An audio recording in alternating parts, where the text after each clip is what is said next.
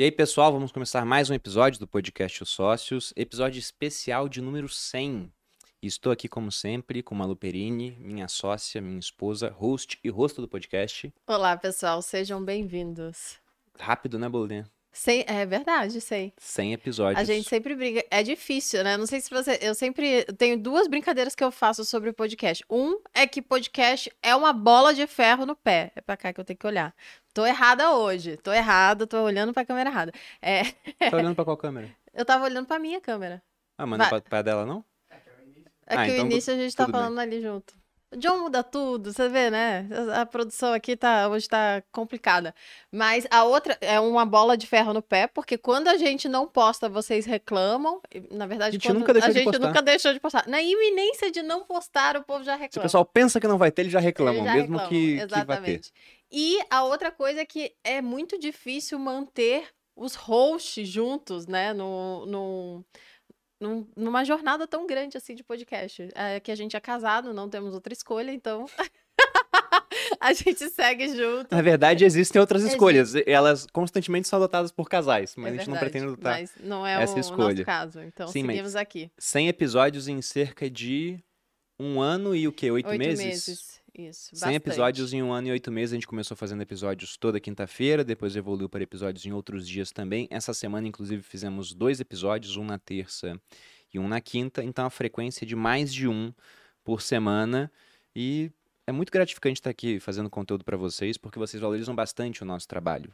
Inclusive, ontem a gente fez um post lá no Instagram, compartilhamos, onde, para comemorar esse, essa conquista, né, 100 episódios, a gente pediu para o pessoal enviar perguntas para que nós respondêssemos aqui, da mesma forma que a gente fez no episódio comemorativo de 500 mil inscritos. Inclusive, se inscreva aqui no canal do Sócio para que a gente possa fazer em breve um episódio comemorativo de um milhão de inscritos, onde novamente teremos perguntas e respostas. E dentre as várias perguntas Ou que nós não, pegamos pode ser aqui, outra coisa também, o que vocês quiserem aí a gente tá fazendo. Então, é, se na inscreva. verdade, é o que eu quiser no final. Eu Ah. que mando aqui, então vai ser, já adianto pra vocês, vai ser pergunta e resposta de um milhão. Ah, Mas se tá. inscreva do mesmo modo, porque eu gosto de ouvir a opinião de vocês, por mais que eu governe como um despota esclarecido no final das contas. Entendi. Então tem várias perguntas, perguntas sobre podcast, perguntas sobre casal, vida pessoal, perguntas gerais, de negócios, algumas mais descontraídas. Eu vou começar com a pergunta do podcast, que é da belme.aromas. Como surgiu a ideia do podcast? Adoro vocês. Quer começar falando, Boldenhaça? Ah, a gente queria fazer um podcast.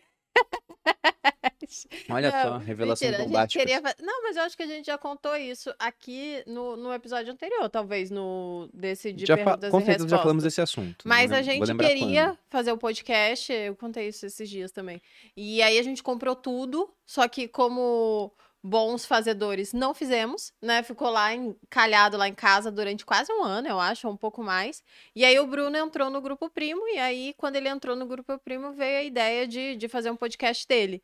E aí ele chegou em casa me avisando, né? Nossa, finalmente vou ter um podcast e você vai poder participar de vez em quando. Aí eu falei, ah, é? Não, ou eu vou ser host do podcast, ou eu É. não vou participar desse podcast. E assim eu sou uma da- das É, participantes. assim o projeto individual virou coletivo, virou um projeto em Aí, grupo. não, tudo bem, então. Então, vou apresentar lá a ideia pro pessoal. E no final das contas foi muito legal, porque a gente tem uma troca muito gostosa, o pessoal se diverte bastante é, com as minhas colocações, a gente consegue complementar um ou outro em vários sentidos, né? Eu sou mais descontraída, divertida, né? Sou uma pessoa mais agradável, o Bruno é chato. Mentira, amor. Mentira. Palhaço. Tô zoando. Mas o Bruno é, é mais é, teórico, né? Tem uma, uma pegada mais diferente da minha e a gente se complementa muito bem. Foi assim que veio a história, a ideia dos sócios, né? Mas pra quem acha que a gente não procrastina, a gente faz igual todo mundo. A É gente vai deixando as coisas pra depois, até porque nossa rotina é muito corrida. Tanto que, como a Malu disse, a gente comprou equipamento porque. Depois eu vim a saber disso, eu não sabia na época, mas eu fui o convidado que é, mais apareceu no Primocast. Então foi a pessoa que foi em mais episódios lá. E eu peguei o começo do Primocast. Eu fui um dos primeiros episódios e falei, nossa, que legal esse negócio de podcast, né? E aí falei com a Malu, vamos fazer um nosso. E aí eu mandei mensagem pro Kaique, o Kaique falou, cara, compre isso aqui que você já consegue fazer o podcast. Me ajudou, na época a gente era concorrente, né? Eu e o, o Thiago, o Kaique é da equipe do Thiago já há bastante tempo. E aí compramos tudo e não fizemos nada. Foi. E aí veio a pandemia também, e aí não tinha mais o contato entre as pessoas. Eu falei, ah, deixa esse projeto para depois. E acabou que a gente virou sócio. Eu e o Thiago, ele já tinha um podcast dele, o Primocast era o maior podcast de negócios. Ele ainda é em várias métricas. Eu fui consultar o ranking do Spotify hoje, ele está em segundo, a gente está em terceiro. Olha. E o conselho que a gente está fazendo aqui, Grupo Primo, junto com o Flávio Augusto, está em primeiro. Inclusive, para quem não ouviu, ouça lá o conselho, tem episódios muito bons, né? Começou há pouco tempo, mas realmente é um, um conteúdo de primeira. Ou seja, uma vergonha para a nossa audiência que não está se Esforçando, esforçando o suficiente. para poder a gente estar pelo menos em segundo, né? É, vocês que estão aqui no YouTube, depois ouçam no Spotify. Deixa rodando ao longo do dia inteiro. entendeu? E aí vai rodando. Mas a ideia de fazer o podcast era fazer alguma coisa diferente do que já tinha. Então, no Primocast, você tinha um podcast com três pessoas. Era o Thiago, o Lucão e o Kaique. E o outro podcast da casa era o do Joel, que era só o Joel batendo papo com uma pessoa, né? Conversando. E eu pensei, bom, qual formato que é o melhor de ser adotado? E a Malu falou, eu quero participar, eu quero estar como host. Eu falei, ah, então vai ser um negócio já diferente. A Malu já deu a resposta antes de saber do problema que eu estava pensando, que seria um podcast com duas Se a gente pessoas for pensar com uma também, presença feminina também, que não é, tinha. é, se a gente for pensar os podcasts hoje, né, de, de grande relevância aí no mercado, acho que não tem nenhum. Ah, tem sim, a Fabi e o Caio, do podcast, que é um casal. Mas que veio que depois veio do depois nosso. do nosso, é Exatamente. verdade, que a Fabi começou a participar. Então, quando a gente começou, só tinha, acho que foi, o nosso foi o primeiro casal mesmo que, que de hosts, assim, acho que essa química funciona muito bem e o povo pegou e tá reproduzindo, que é muito gostoso também. Bom, já chegou um superchat aqui.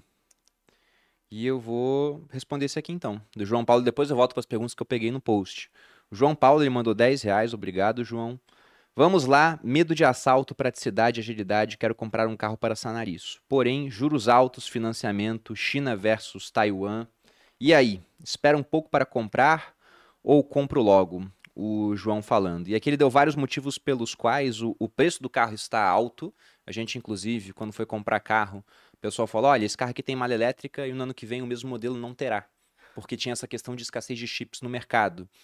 E agora você tem juros altos também. Para quem vai financiar um carro, acaba que fica mais caro de fazer esse tipo de coisa. Então, pensando nesse contexto, o que a gente deve ter à frente é, primeiro, hoje tem falta de oferta de chips e de componentes, isso deve se normalizar com o tempo. Até porque, se a gente for pensar, né, o empreendedor, no final das contas, é alguém que resolve problemas e para todo problema existe uma recompensa econômica. Se agora você tem uma escassez desses itens, o preço está mais alto, a recompensa econômica está maior.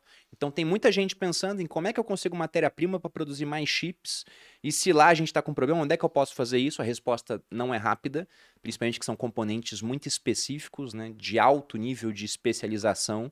O nosso iPhone hoje ele é muito mais poderoso do que os computadores que levaram o homem à Lua. A gente fez um episódio já onde colocou esse dado. Na verdade, é milhões de vezes mais poderoso em termos de processamento. Mas a questão é que o preço ele vai se normalizar. Resta saber se você tem condições de esperar por isso.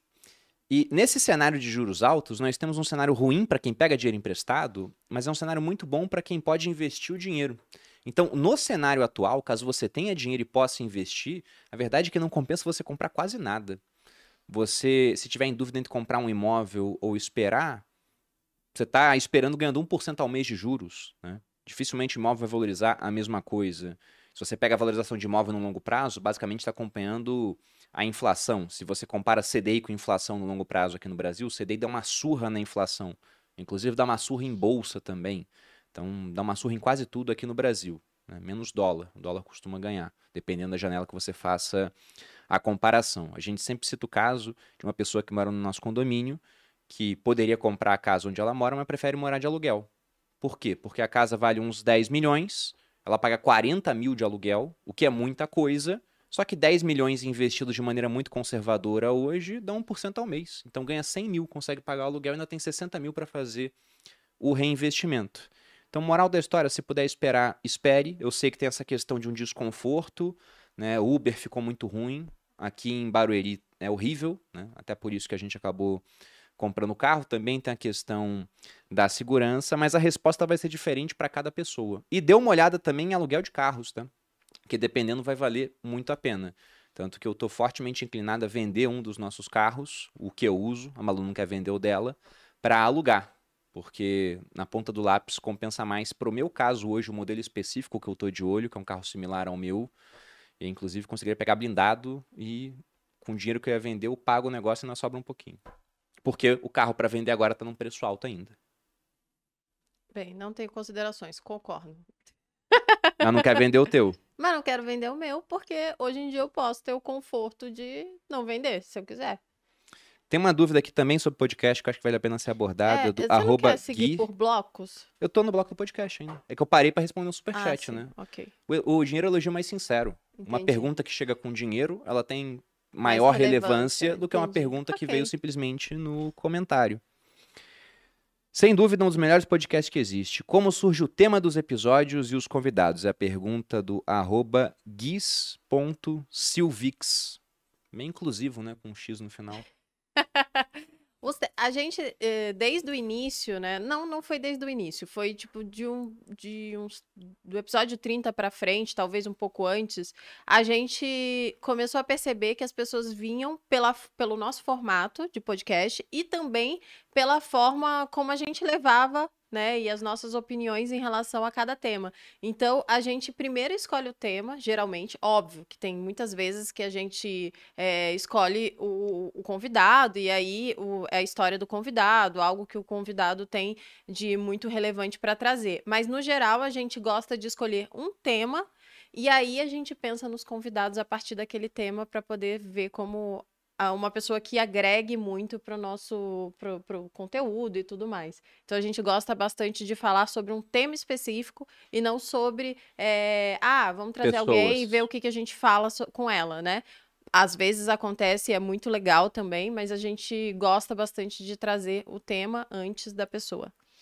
É, na verdade, como é que a gente define isso? Geralmente a gente tá em casa, e aí tá de bobeira, faz o que todo mundo faz, pega uma droga alucinógena e começa a usar. E aí os temas vão vindo, entre gnomos e dragões. Nossa, mudança da ordem econômica mundial, China versus Estados Unidos. Vamos chamar o professor Rock e o Oliver, que já vieram aqui. Meu Deus. Caramba, onde As vai pessoas vão investir? acreditar nessa merda. Pessoal da Dália. E aí vai. Entendi. Tô brincando, gente, né? Assim, a gente faz reuniões aqui periódicas, onde senta toda a equipe, a gente olha os dados, vê, nossa, esse mês aqui foi o melhor. O que, que a gente fez nesse mês? Aí vê lá os episódios, esse tipo de pauta casa muito bem com o podcast. A gente falou de livro aqui, Pai Rico, Pai Pobre, foi uma das maiores audiências, né? Vamos pegar um outro livro financeiro para falar daqui a dois meses. Então, há um planejamento para que o negócio possa sair melhor. Também, como o podcast ele tem uma frequência muito grande, tem, às vezes está chegando assim a próxima semana e não tem, às E não vezes. tem, é. Essa é a verdade. Então não pense que tá tudo feito antes. Eu, inclusive, acho admirável o pessoal que faz episódio todo dia. Porque só para cuidar de agenda, ver com convidado, faz ao vivo ainda, não pode dar furo. É É complicado. complicado. E também tem estratégia de venda, obviamente, né? Porque a gente tem que, tem que fazer sentido estar aqui, né? Ah, o, o podcast é uma grande plataforma, um grande outdoor pra gente, é ótimo. Mas a gente também tem as estratégias de venda dos produtos do Bruno. Eu também pesco alguma coisa pra mim, vocês sabem que eu vendo o tempo inteiro. Mas a gente também tem estratégia por trás de venda. Então, se tiver alguma, algum lançamento, a gente pensa, putz, qual é o tema legal que casaria com esse lançamento? E aí a gente também programa em relação a isso. Se vocês forem reparar, os últimos episódios do podcast, eles foram com uma pegada muito forte em investimento. A gente falou bastante do assunto e a gente entende que são episódios que eles vão ter menos views, porque é um assunto que fica um pouco mais técnico e nem todo mundo está interessado. É, o pessoal quer saber de outras coisas muitas vezes. E a gente fez isso por conta do lançamento mais importante que nós teremos no ano, que foi a nossa Previdência. O fundo Arca Grão está disponível inclusive em 10 plataformas. Esse papel que está aqui do meu lado, para quem estava se perguntando, não é roteiro, é um boleto. Não vai dar para ver aí, mas é um boleto de um milhão que eu vou pagar hoje, se o banco permitir, porque eu não sei se dá. Talvez Como eu chegue foi? lá e fique um discutindo com o outro, poxa, um milhão, como é que paga esse negócio? Mas Não, eu vou no banco sim, em seguida ao, isso. ao podcast. A gente nunca pagou um boleto tão alto. Não, a gente não, mas esses dias é alguém, alguma empresária aí no influencer tava, ah, querem pagar meu boleto de um milhão? Tinha um negócio desse. Até perguntei pro Eduardo se tem algum risco de publicar esse boleto nos stories. Aparentemente só de vocês pagarem. Ah, se alguém Então quiser. podem ficar à vontade também. A gente tá aceitando esse investimento aí na gente. É né? que Por tem uns não? dados também pessoais meus aqui, mas se alguém quiser pagar o boleto, fica à vontade. Mas hoje eu vou pagar esse boleto. E para quem não conhece ainda a proposta do nosso fundo é, Arca Grão, né, nossa previdência privada, tem uma playlist no meu canal com quatro vídeos, onde no primeiro eu falo sobre a criação da previdência pública, qual era a ideia por trás, o que ela acabou se transformando e por que que você não vai se aposentar com qualidade pelo INSS, isso independentemente de quem ganhar essa eleição ou das próximas, é um problema que foge a Brasil, é nível global, mundial, da gente vivendo muito mais com natalidades muito menores. Então acabou que a previdência virou um grande esquema de pirâmide. Depois eu falo sobre previdência privada, explico como é que funciona a nossa, porque ela é interessante, taxas baixas, uma carteira diversificada, os vários benefícios que existem por trás de uma estratégia previdenciária. E, inclusive, a título de curiosidade, o candidato à presidência Lula tem 75% do patrimônio dele em previdência privada. Por quê?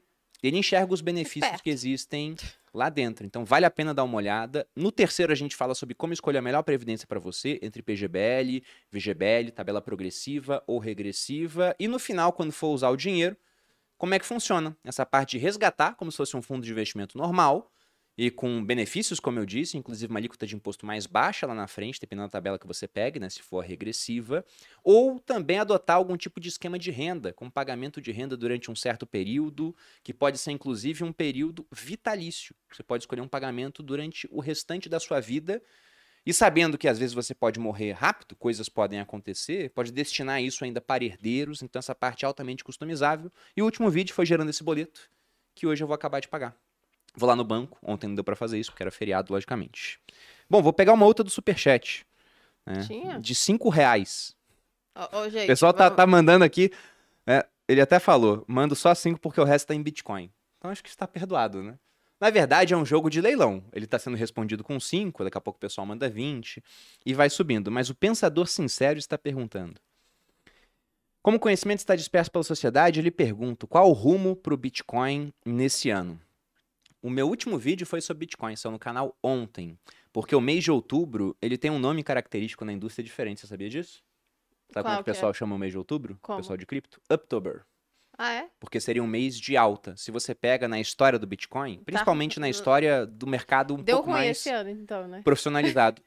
É, tá, tá estabilizado em Hum. outubro. Enquanto muita coisa tá caindo. Então Tá. a gente até pode falar que, no relativo, tá melhor do que outras classes de ativo. Mas se a gente for pegar desde 2013, somente dois períodos de outubro a gente ficou no negativo. Os outros teve subida, na média, de 20%, chegando a ter subida de 60% no mês de outubro. E algumas pessoas chamam outubro de Uptober. E eu acho que é só uma coincidência. Porque, logicamente, se eu tivesse a certeza que as coisas vão subir em outubro, eu comprava em setembro. E se todo mundo começa a comprar em setembro, aí o preço sobe em setembro, já não sobe mais em outubro. Talvez até caia. Mas em todo caso, eu acho que a gente vai ficar mais ou menos nesse marasmo. né? Pelo menos por um tempo. O que eu acho curioso é que o preço do Bitcoin ele está se comportando desde junho em margens cada vez mais estreitas de variação. Então ele começou variando entre 24 mil e uns 18 mil, depois entre 22 e uns 19. Se a gente for olhar as últimas semanas, ele está variando numa faixa muito estreita. Ele está menos volátil do que as ações americanas, ele está menos volátil do que vários títulos de renda fixa de países espalhados pelo mundo. Então tem título lá da Inglaterra que está variando mais do que o Bitcoin durante esse período.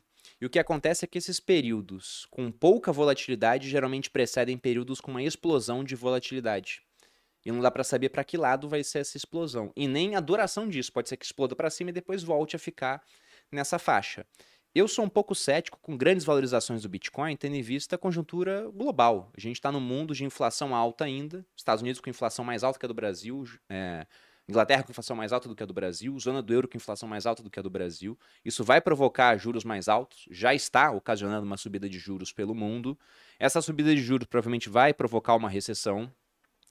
Então, diante desse cenário, eu acho difícil a gente ver o Bitcoin se valorizar agora. Eu acho que o que a gente deve esperar do Bitcoin é mais ou menos o comportamento de ciclo dele, onde se aproximando o halving, que é a queda pela metade da recompensa dos mineradores, os preços voltam a se apreciar e o halving deve acontecer no começo de 2024. Então, até lá, eu acho que a gente vai ficar com preços baixos, pode ser que caia mais, depois estabiliza, sobe, estabiliza, fica um pouco parado, até que a emoção, né, o preço subindo realmente, é com a aproximação do halving. Pelo menos essa é a minha leitura do mercado, mas como você disse, o conhecimento está disperso pela sociedade, eu não sou dono da verdade. Né? Ó, a Franciele mandou 20 reais, então vou fazer. Você quer pegar essa? Qual que você vai pegar? Você pode pegar uma do texto também, depois a gente responde da Franciele.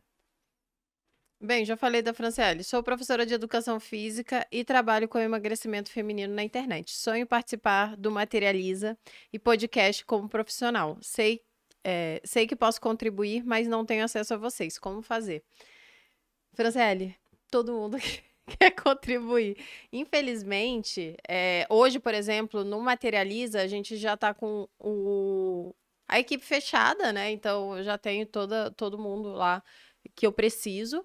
E, é, obviamente, que sempre a gente está trazendo coisas novas e tudo mais. Nesse materialismo, inclusive, a gente tem alguns é, convidados especiais, mas você entende que eu recebo todos os dias esse tipo de proposta. É realmente é, desafiador responder a todos. Mas hoje está fechado. E quanto a vir aqui no podcast, é só se, se destacar né, como profissional e a gente a gente chama as pessoas que a gente acha é, relevante, que tem como contribuir. Então, no final das contas, como que a gente traz o convidado para cá? É, como eu tinha dito antes, de forma a entender se a pessoa tem coisas relevantes para agregar ao nosso tema, ao nosso podcast e tudo mais. É, isso não é garantia também. Tem muita gente muito é. relevante, e como é muita gente que é muito relevante hoje em dia, não dá para chamar todo mundo. Todo mundo. Mas uma maneira de se aproximar da gente, eu brinco sempre com isso, mas é verdade, é pagando. É real, porque quando alguém faz o V de renda, acaba tendo contato com a pessoa. E aí a pessoa entra no grupo global, pega o NFT, vem aqui na empresa. Já tiveram alunos que vieram aqui na empresa seis vezes. Uhum. Eu sei o nome deles, o João e a Stephanie. É, é um casal que vem em vários encontros, né? O João vem em seis e trouxe a Stephanie em cinco. Né? E eles sempre também trazem um membro da família rotativa. Já veio o sogro, Já sogra. Já conhecemos a família inteira, inclusive. Então a maneira de ficar mais próximo é consumindo as coisas que a gente faz aqui no grupo, estando nos eventos, estando nos cursos. E a gente fez isso também com pessoas que a gente gostaria de, de se aproximar. Então, um casal que é muito amigo nosso, a gente vai viajar para Goiânia na semana que vem por conta do casamento deles. Né? O Paulo Quen e a Dani Nossi. A gente acompanhava o trabalho deles à distância, gostávamos muito do canal do YouTube que eles produziam. E é engraçado, né, como a vida muda, porque eles deixaram o canal de lado, foram pro digital, a Dani criou marca de roupa, o Paulo criou curso, depois mudou, lançou plataforma, enfim, um milhão de coisas aconteceram nesse caminho. E quando eles estavam começando a entrar para esse mundo da criação de produtos com foco né, em marketing digital, eles fizeram um treinamento presencial. E o ticket do treinamento era 15 mil reais. Isso há, há, alguns anos, acho que era 2018. Então, os 15 mil valiam mais do que hoje, inclusive, né? Se fosse atualizar por inflação, talvez estivesse uns 20. E quando eles lançaram, a Malu viu nos stories e falou: eles lançaram um treinamento presencial. Eu falei: compra. E talvez eles ensinassem nada lá que a gente já não soubesse. Mas eu falei: não, eu quero ir lá para conhecer eles pessoalmente. Fomos, nos conhecemos, batemos papo, depois acabamos marcando o jantar, já passamos ano novo junto duas vezes, vamos para a terceira agora.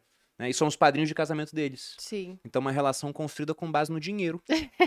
o começo dela foi. Uhum. Né? A gente queria estar próximo, ó, vamos fazer o teu curso. Depois, inclusive, eles fizeram o nosso curso. O Paulo, ele pagou pelo Viver de Renda, ele pagou pelo Viver de Renda Cripto, sendo que se ele falasse, eu tinha dado para ele, por exemplo. Mas ele falou, cara, eu quero prestigiar seu trabalho, quero ver o que você está fazendo. Ele foi lá e pagou. Tá? Então, é uma maneira. Não estou falando também que é garantido, né? Senão eu vou ter 20 mil pessoas me cobrando. Bruno, eu fiz o Viver de Renda e não falo com você. Porque é muita gente, mas é uma maneira de você conseguir sair de um filtro que está abarcando né, milhões de pessoas. Se eu for pegar os seguidores no Instagram, 2 milhões. Se eu for pegar inscritos no canal do YouTube, tem mais um. Aqui no Sócios tem mais 500 mil. Para que você fique num grupo de 20 mil, onde vai para o grupo global 10 mil pessoas e lá quem tem um NFT para vir no evento são é, quatro então vai fazendo um filtro até uma hora que você chega e conhece a gente. É assim que acontece. Exatamente. Inclusive, perguntaram aqui se tem alguém. É, tava na, nas perguntas do do Instagram, né? É, se tem alguém que a gente conheceu aqui e virou amigo próximo depois. Na verdade, a gente conhece muita gente na, aqui e sempre a gente quer virar amigo próximo, mas nem sempre dá, né? Porque a agenda não permite. Mas é, trocamos é, telefone com muitas pessoas e, e, que eu gosto e gostaria de ter uma relação próxima. Posso ter, basta a agenda é, juntar, né? É, é nessa hora que a gente vê que aquela série Friends é uma mentira. Não existe isso, daquele tanto de pessoas se verem tanto por dia. Isso é É verdade. impossível. É, impossível. Fui enganado a minha vida inteira. É verdade. Eu tava assistindo aquilo e falei, que legal, quando eu for adulta, tu vou ter um círculo de amizade assim. Só se você trabalha com essas pessoas todas e encontrar elas em reunião ao longo do dia. Do contrário, é impossível. Ah, Não Dani e o Paulo, por exemplo, a gente se vê basicamente duas vezes no ano, sei lá, três no máximo. Quando a gente consegue. Uma no, no, no final do ano, né? Que é o nosso ano novo, e o outro quando eventualmente a gente consegue se ver. Mas é isso. é, Mas eles queriam nomes. Quem nomes de, de pessoas? O Caio e a Fabi, por exemplo, são pessoas que a gente, eu conheci na mesa do podcast. Foi, e hoje em dia antes. a gente é amigo próximo. É, O Pedro Sobral e a Priscila também, eu conheci na mesa do podcast, a gente tinha uma relação de amigos pelo, pelo, spot, pelo, pelo Instagram mesmo e tal, e agora somos amigos mais próximos. Quem mais? A Isabela Mate. A Isabela Mate e o Mas eu não gosto Luan. tanto dela, ela deu spoiler de série pra mim. Gosto mais do Luan, do marido dela. Tô É, brincando, tá, Bela? Inclusive, a gente convidou eles pra ir lá em casa. É, Só a- que é difícil casar a agenda. é também. difícil ca- casar a agenda. Quem mais? Mas um tem- gente. Na verdade, as pessoas que vieram no podcast, não tem uma pessoa que no final a gente falou, nossa, né?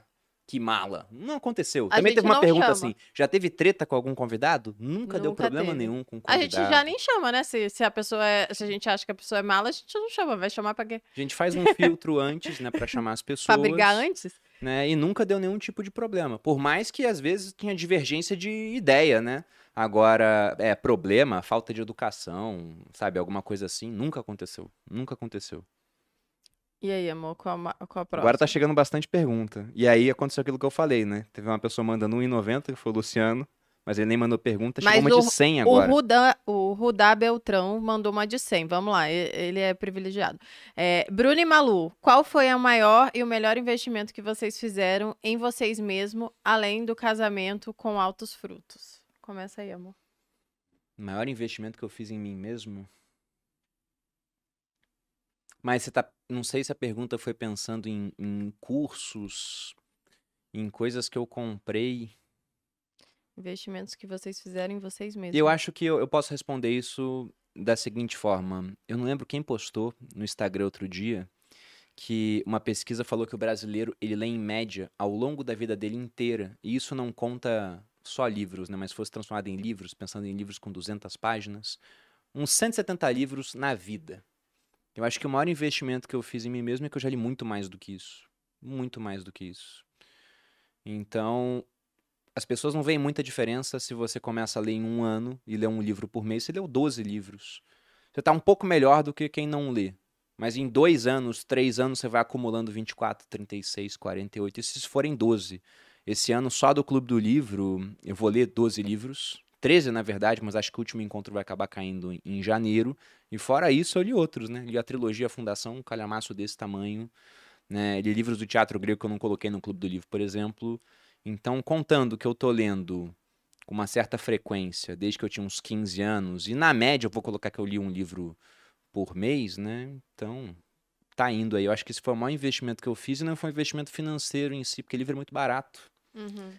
Aí as pessoas vão falar, ah, não é barato, não sei o que, tudo. Bom, se a gente for considerar o quanto custava um livro no passado, naquela época que tinha que ser feito por um copista, você não tinha imprensa, e as ricas famílias italianas ficavam disputando quem tinha mais glamour com base no tamanho das bibliotecas pessoais, né, o livro era muito caro. E hoje em dia, o livro é o preço de um lanche que você compra no McDonald's. E dependendo até mais barato. Tem plataformas que dão acesso a inúmeros e-books gratuitos. Tem lá a Esquilo, por exemplo, né, que é uma startup que a gente investe. E como eu tenho conta da Vivo, eu tenho acesso gratuito a Esquilo e você tem um acervo de e-books que é de milhares. Então, é um investimento muito mais de tempo do que um investimento financeiro. Eu acho que foi o investimento que mais agregou na minha vida, porque vários de vocês me admiram pelo fato de eu ter um, um arcabouço é, intelectual amplo, a ponto de poder consultar referências e ficar jogando para vocês aqui. E vocês pensam que eu tenho uma super memória por conta disso. Não é. Eu esqueci a maior parte do que eu li. Só que como eu li muito e retive uma parte pequena de tudo que eu li, acaba que eu tenho muita referência para passar para vocês. Então esse foi o investimento. Eu poderia falar muitos investimentos, eu acho, mas é, é, uma, é uma escala, né? Vai acrescentando, são, são camadas de investimento que, se, por exemplo, um deles foi uma academia própria. Mas até chegar à academia própria, tem outras tantas coisas que a gente investiu e que fizeram muita diferença e que, então, a academia faz sentido inserir no, no contexto. Então, acho que a primeira coisa que eu diria que eu investi que fez sentido foi, por exemplo, um planner onde eu conseguia organizar a minha rotina e, a partir disso, ter uma rotina específica, o que fez com que eu conseguisse é, programar a minha, as, os meus hábitos, né? E exercê-los, fazer ele, eles diariamente. Aí depois, por exemplo, foi um processo de coach que eu fiz lá atrás com a Debs, que me abriu os olhos para várias áreas da minha vida que eu não estava olhando. Aí depois, então são, é o que eu falei, são camadas, né? Aí depois, é, já com a rotina, já com várias áreas da minha vida aberta e com o estabelecimento de várias coisas, eu agora acrescentei academia. Então agora a gente tem a facilidade de conseguir malhar em casa sem precisar gastar tempo de, de, de deslocamento, nem nada desse tipo, e sem dar desculpas. Aí também uma dos investimentos foi personal trainer. Desde lá do início, isso foi tipo, há 10 anos já quase. É, eu deixava de fazer um monte de coisa para ter um personal uma vez por semana, para ele montar um treino específico e me ensinar a treinar. Eu fiz isso há muito tempo atrás, a gente nem tinha muita grana ainda, é, e eu já, já entendi que isso era uma prioridade, que isso poderia mudar o jogo para mim, e de fato mudou. Aí deixa eu pensar. Recentemente eu fiz uma, uma capital lá de estilo com a Thalita Dalbó. Paguei também, investimento alto, paguei e tá dando frutos até agora. Então são várias coisas que eu, eu vejo assim como diferencial e que a gente eu investi dinheiro e que eu consigo de alguma forma ter esse retorno. Mas depende da fase da vida. Essa parte que a Malu falou do personal é curiosa, né? Porque, como a Ana disse, a gente não tinha muito dinheiro na época. Até tinha dinheiro investido, mas era um dinheiro que eu não contava como nosso. Era um dinheiro da Malu e do Bruno do futuro. E até hoje é, porque a gente não usa esse dinheiro para nada. A gente vive com dinheiro novo. O dinheiro antigo ele está investido e crescendo. Inclusive, compra e materializa para que a gente faça o quê? Eu possa continuar bancando a casa. Na verdade, esse dinheiro nem banca a casa. Não, Nossos gente, custos, é, eles são, é no geral, reduzidos. Mas essa parte lá de trás, né, a Malu era estudante ainda. E não ganhava dinheiro. E eu era tenente do exército. Então, o que a gente fazia era, olha, 30% do que a gente ganha, tratava como um dinheiro conjunto, é para investir. O restante a gente divide aqui para que a gente possa viver, ter algum lazer, consumir. E a Malu, tinha um dinheiro dela para isso. E foi mudando ao longo do tempo, né, conforme eu ia ganhando mais pelo exército, ia sendo promovido, mas eram uns, vamos colocar aí que uns 1.500 reais que sobrava para ela consumir. E a Malu nunca gastou esse dinheiro todo. E parte desse dinheiro ela gastava para pagar um personal. Sim.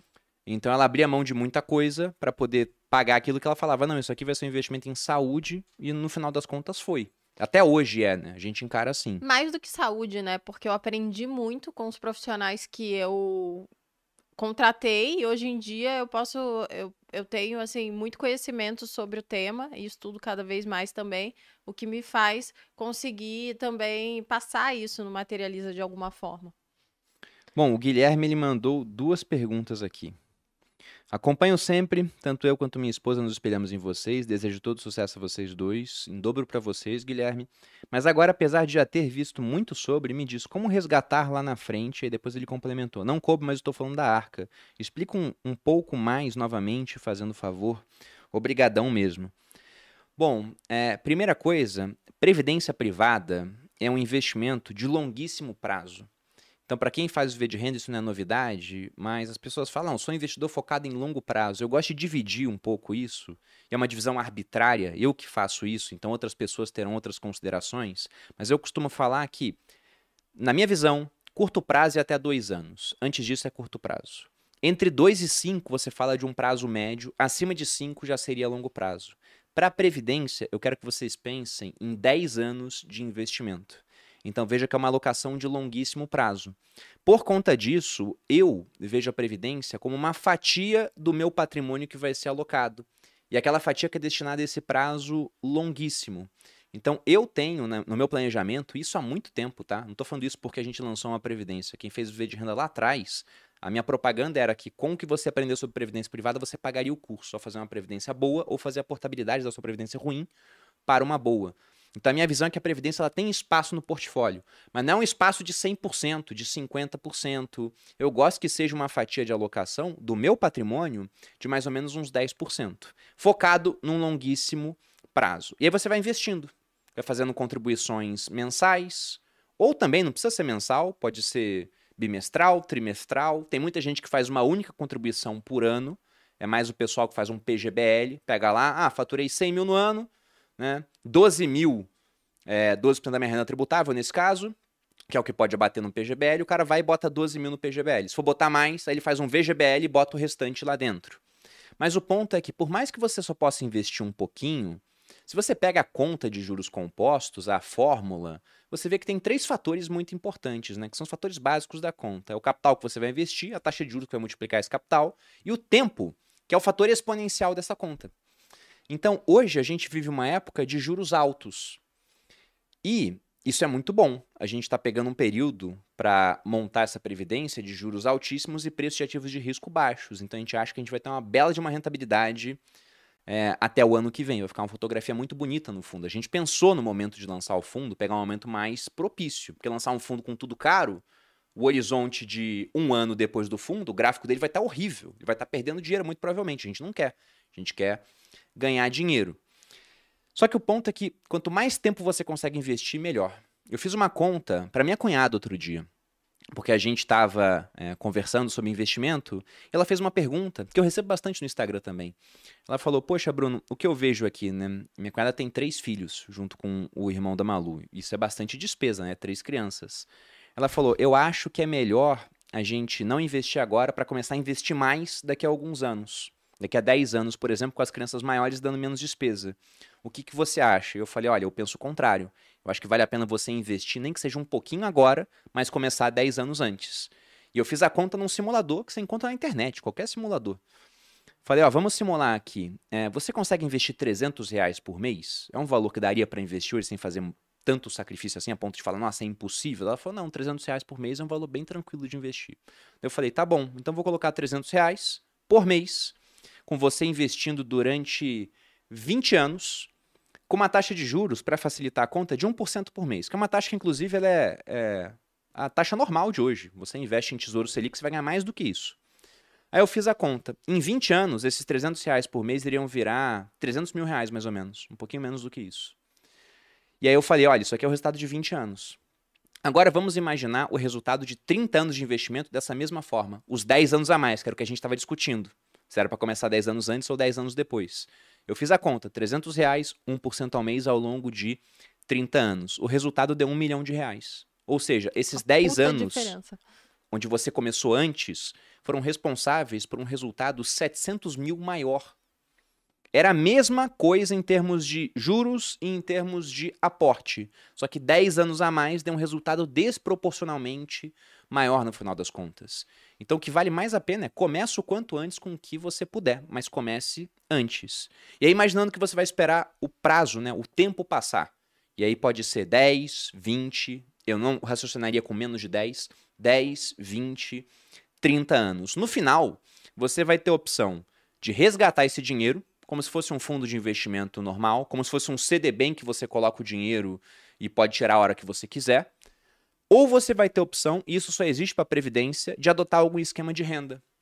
Na prática, o que vai acontecer quando você contrata a Previdência, você bota uma idade, sei lá, de 70 anos. E aí, quando bate 70 anos, a própria seguradora te liga e fala: olha, bateu a idade que você colocou aqui de 70 anos. E aí, você quer investir mais? Você quer resgatar? Ou você quer um esquema de renda? E aí você escolhe. Tem gente que adota um esquema de renda para complementar a aposentadoria, né, pensando que você vai ter uma aposentadoria vinda do INSS, que não sabemos quanto e nem o poder de compra daquele dinheiro, e você complementa com esse dinheiro vindo da Previdência. E aí você pode escolher. Você fala: olha, eu acho que eu vou viver mais 30 anos, então calcula aí, né? Para usar todo esse dinheiro ao longo de 30 anos. O cara vai te dar uma bolada. Aí você pensa: não, na verdade eu posso viver muito mais do que isso. Eu quero um pagamento vitalício. E aí eles vão lá e fazem um cálculo com base expectativa de vida para te dar um pagamento vitalício. Só que aí você pensa, poxa, né, a expectativa de vida é de, sei lá, 80 anos. Eu tô com 60, mas eu posso morrer com 65, vai saber o que vai acontecer. E aí, para quem fica esse pagamento? Para ninguém? Eu quero que fique para um herdeiro. E de maneira vitalícia para esse herdeiro. Os caras refazem a conta e te entregam um novo valor. Então você pode customizar isso de várias maneiras para que você tenha uma aposentadoria digna. E tem gente também que usa a previdência não para se aposentar, mas para pensar em uma fonte de renda para dependentes. Eu dei o um exemplo hoje no Instagram de um pai né, que está tendo um filho agora, né, pai, mãe, e eles pensam, nossa, vamos fazer uma previdência pensando nessa criança. E eles começam a aplicar hoje. Daqui a 20 anos, como é um período longo de tempo, por mais que eles tenham colocado um pouquinho, o montante já vai estar tá considerável depois de 20 anos de investimento.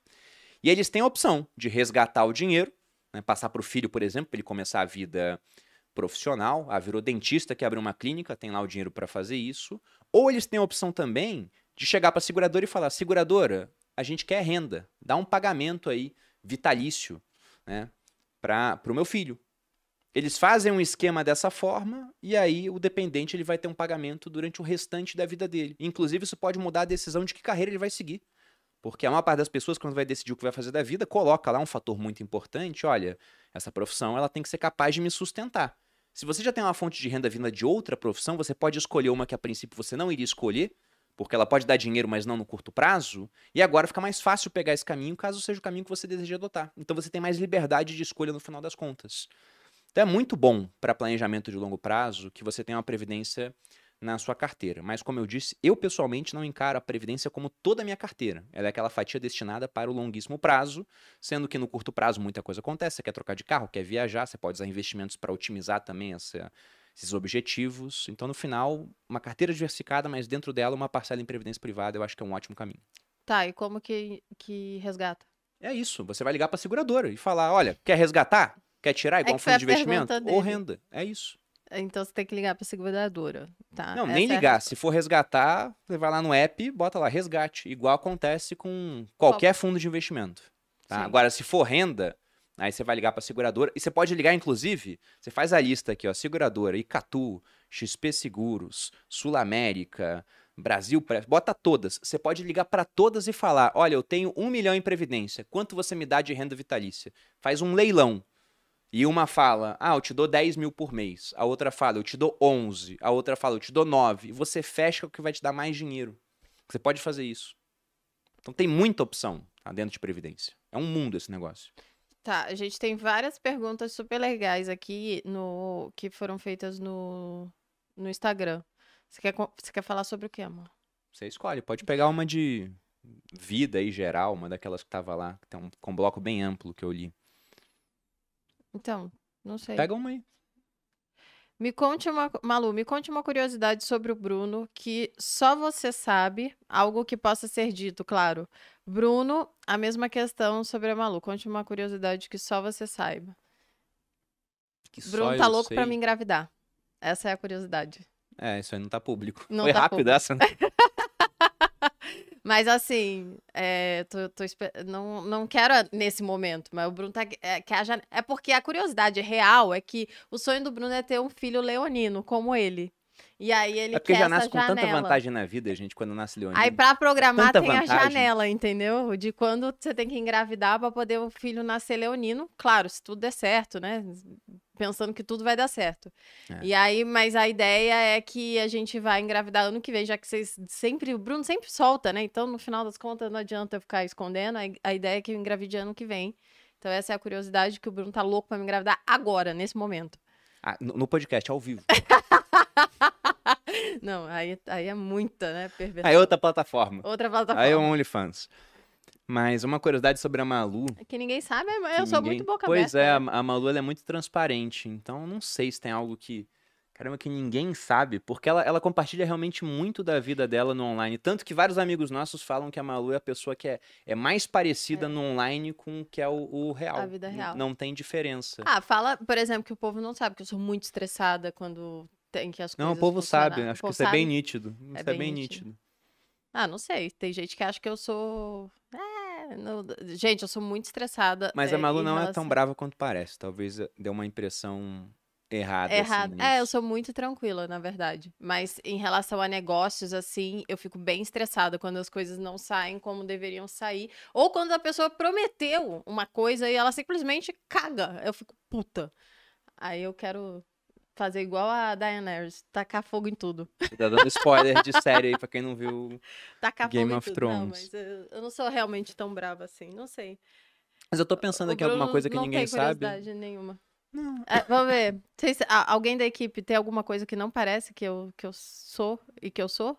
Ó, nem a equipe consegue. Eu sou. Eu sou isso aí, gente. Um amor, porém, braba. Não, Malu é tranquila, mas eu, eu tô pensando aqui. Eu vou pensar ao longo do episódio, se vier alguma coisa na cabeça, eu falo. Porque de bate-pronto, não tem algo que eu acho que ela Tá. não compartilha. Vamos assim. continuar no pessoal, então. Nas viagens, algum episódio engraçado de expectativa versus realidade, tirando a bolsa da humilhação, que foi engraçado e foi trágico. E Jesus amado, deu pano pra manga essa bolsa da humilhação aí. Só treta que rolou. É... Pra quem não acompanha, vocês podem olhar lá nos stories, é, que tem muitas viagens nossas, que eu, na verdade, quase todas as viagens que a gente fez estão nos destaques da vida, né? Porque a gente tem dinheiro pra viajar há pouco tempo, então a gente viaja há pouco tempo. E um dos episódios foi o a cachumba, né, gente? Quem não acompanha vai lá olhar. É, tem várias fotos icônicas, de vez em quando eu posto, Dá pra porque botar o pessoal adora. É, Não, tem que mandar, eu mando. Passa pro, pro Edu. É, E, e aí eu fiquei com cachumba, né? O Bruno ficou com cachumba. Deixa eu Bruno contar a pegou- história enquanto vai. a Malu passa a foto, e aí vocês vão ver, porque essa foto, ela não pode morrer. Isso tem que estar na internet, entendeu? Mas a Ai, história gente. foi a seguinte: a gente ia pra Itália e eu não sei se eu peguei cachumba aqui no Brasil ou peguei lá, não sei o tempo de incubação que esse negócio pode ter. Mas de toda forma, Não, na pô. Itália, começou a inchar um lado do meu rosto. E a gente tinha seguro viagem, né? Eu falei, poxa, eu vou chamar um médico, tava doendo. Aí chamei o médico, só que eu meio que, que dei a letra errada pro médico. Eu falei, olha, eu acho que é dor de ouvido. E o médico italiano foi na minha e falou, isso aí é dor de ouvido. Aí me deu um remédio pra dor de ouvido. Só que o que eu achei estranho é que passou de um lado e começou a inchar do outro. Eu falei, nossa, dor de ouvido passou de um lado pro outro.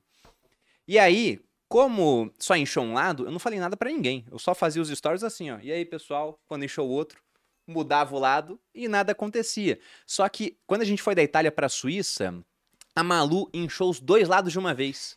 Eu falei, poxa, não é dor de ouvido. Né? Dor de ouvido não transmite pra uma outra pessoa. E a gente foi no médico na Suíça. Que bom que a gente tinha um seguro viagem, né? Porque essa conta poderia ter sido a, a- uma conta que deixasse a viagem inviável, dependendo do que viesse a, a acontecer. E aí na Suíça, o médico ele falou: Isso aqui é cachumba. E a Malu falou: Poxa, mas eu tomei vacina pra cachumba no Brasil quando era mais nova. Daí ele falou: Olha, mas você tomou vacina no Brasil. Ele fez uma cara assim, sabe? Poxa, no Brasil. Vai saber se aquele negócio tava resfriado como deveria, se tava no prazo de validade. Ele deu uma zombada. É, ele deu, né? deu uma zombada do Brasil, mas olha o nosso país também, as coisas que a gente faz aqui. né? A gente é piada internacional em muitos aspectos mesmo. Não? Né? Não nessa parte de vacinação, isso aí até a gente é consideravelmente muito melhor do que outros países. Mas enfim, ele falou, ó, como a vacina poderia estar vencida e também pode estar tendo mutação né, na cachumba, é um vírus, etc., então isso aí é cachumba. Só que a Malu inchou os dois lados de uma vez. É, é Não, tipo amor, esquilo. Era, era É, ma- hum, é, inventou um nome aí agora. é, mas enfim. Mas enfim, ela inchou os dois lados de uma vez. E aí, como inchou os dois, ela tava viajando, não tinha como não fazer stories ou adotar minha estratégia de só aparecer de um lado. Foi triste. Então a Malu, ela botou lá o rosto pra aparecer. E como vocês podem ver aí, já tá na tela já? Não, Não? tá colocando. Eu tava enviando aqui. Ficou muito inchado. E aí, uma vez, a gente tava no trem, em- lá na Você Suíça não já. tinha visto, John? E a ainda? gente tava conversando e a Malu já tava mais tranquila, porque cachumba dói, começa a inchar isso aqui, É. é, é dolorido. Eu passei um dia com muita dor. Aí depois ficou mais tranquilo. E foi tipo. Mas eu fiquei igual um esquilo. Com nozes, né? Não é um esquilo normal, é Tá um na esquilo tela? com nozes. Vocês podem ver e deixar os comentários de vocês sobre a- a- essa foto. Fui eu que tirei a foto no trem, que a gente tava conversando. Tinha uma luz tão bonita, ela tava rindo. Eu falei, me dá celular aqui, deixa eu tirar as fotos. Aí saiu e essa o foto. melhor é que duas curiosidades boas assim sobre, sobre esse momento. Eu segui fazendo conteúdo, né? Tá nos stories lá, é Suíça, é, é- é a viagem. E aí, o- uma das coisas foi, eu comecei a receber mensagem de tipo, nossa, a gente tava na Itália antes. Comeu muita massa, né? Tipo, engordou. Eu só não sabia que era cachumba. Achava que tinha comido massa demais, comeu muito gelato na É. Itália. E aí, Não, era e a cachumba. outra era toda hora o pessoal, não, mas já tá. Ah, nem tá tão ruim assim, maluco. Só que, obviamente, que eu usava o cabelo assim pra frente.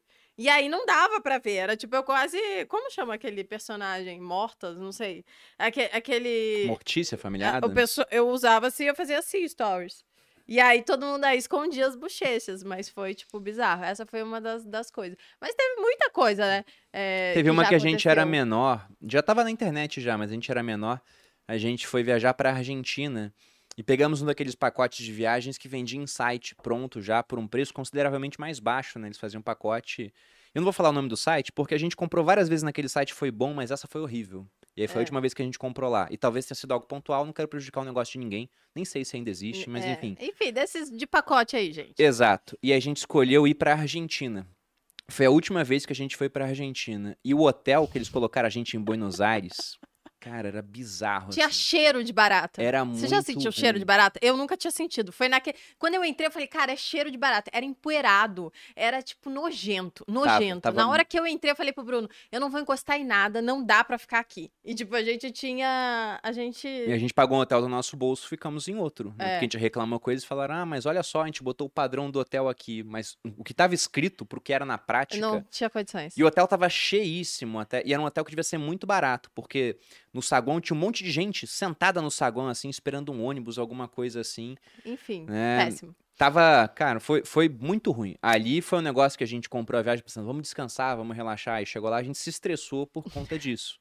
E a gente viu que o barato às vezes sai caro, né? Porque era um pacote que tinha um preço É. realmente muito barato, quase real. Daí Eu falei, nossa, tá muito barato, vou comprar. E aí tinha um porquê de estar barato. Não, isso foi no início da viagem, né? A gente ainda tinha Teve mais dois, problemas. dois hotéis que a gente ia ficar na viagem, porque era uma viagem pra. A gente ficou. Era Argentina, o Calafate e depois o Ushuaia. Buenos Aires, né? Tudo é na Argentina. É, Buenos Aires, Buenos Aires é o Calafate, e o Ushuaia. Calafate e o Ushuaia. A gente foi. Dá pra fazer um podcast só com as coisas que acontecem na viagem, assim. Mas hoje em dia eu também sou muito mais tranquila. Antigamente eu ficava estressada demais nas viagens, porque eu tinha que seguir o roteiro perfeito. Hoje em dia não, hoje em dia é mais livre. Apesar de que é, ontem a gente encontrou a Carol Cantelli e a Carol falou: Meu Deus, parece que vocês ficaram 15 dias na, na- em Londres, vocês fizeram muita coisa. Eu falei: É, porque eu não paro, né? Em Libra, a gente tem que seguir a programação correta, senão, minha filha, vai perder tempo em Libra? Não rola. E aí é isso. Então a pergunta do João Paulo SS. Voltei, curiosidade, qual o perfume preferido dos dois no momento? Eu odeio. Se possível, manda um beijo para Karina Cantarini, aqui de Fortaleza, Ceará. Ela é Beijo, muito fã de vocês. Karina, um beijo, obrigado por acompanhar. João, é, eu sei que tem uma história do meu perfume preferido, que o pessoal do Primocast me usou bastante, né, do, do Polo Green, só que eu mal uso perfume, cara. Quando falam, nossa, o Bruno é cheiroso, é natural mesmo. Ah! entendeu? É um cheiro bom, natural. Isso eu já vi que está eu presente em concordo. outras pessoas. Porque se você pega a obra do Plutarco, ele faz lá o Vidas Comparadas de Alexandre e César, ele fala que o Alexandre o Grande tinha um cheiro naturalmente bom, que o suor dele tinha um, um cheiro bom, que tendia a rosas, que vinham da cocção dos humores. Daí eu falei, nossa, me identifiquei totalmente Ah! com essa parte aqui. Então, tem o Polo Green, só que o vidro do Polo Green que eu tenho lá Ai, em meu casa, Deus. sem sacanagem, eu tenho há sete anos. Já deve estar até estragado. Pior que não, porque Existe tem o cheiro. Tem o cheiro. Acho que, Estragar não- perfume? ah, acho que vai perdendo a essência, mas tá lá. Eu Então, odeio eu mal uso, perfume. mal então, uso. se o Bruno for sair comigo e ele botar perfume, eu passo a noite inteira reclamando que eu estou com dor de cabeça por causa do perfume dele. Eu, esse, eu uso geralmente. De, geralmente nada. Eu usava, e quando uso, uso colônia. Mas mesmo assim, eu me incomodo com o cheiro. Parece que eu tô me sufocando, assim, eu, eu odeio perfume. E eu amo o cheiro natural da pele do Bruno, apesar dele ter zoado isso, mas o cheiro natural, você tem que chegar pertinho, né? Fazer assim, ó. Um cheirinho, assim. Não tem como uma pessoa normal fazer esse cheiro, boludinho. É, o Edu já fez, ele também concordou. Brincando. Aí é sacanagem. Então, é, não tem como vocês sentirem, né? a- o odor da cocção do- Dos humores. dos humores, sei Cocção o que, dos o humores, que Só Plutarco eu falava. posso, então não vai rolar de vocês. Mas provavelmente o sentirem. que o Plutarco falava do Alexandre é falso, porque se eu fosse escolher alguém pra escrever uma biografia minha, eu escolhe- escolheria o Plutarco, porque chamavam de os varões de Plutarco, ele tecia as pessoas, né, contava sobre elas como se fossem quase que perfeitas.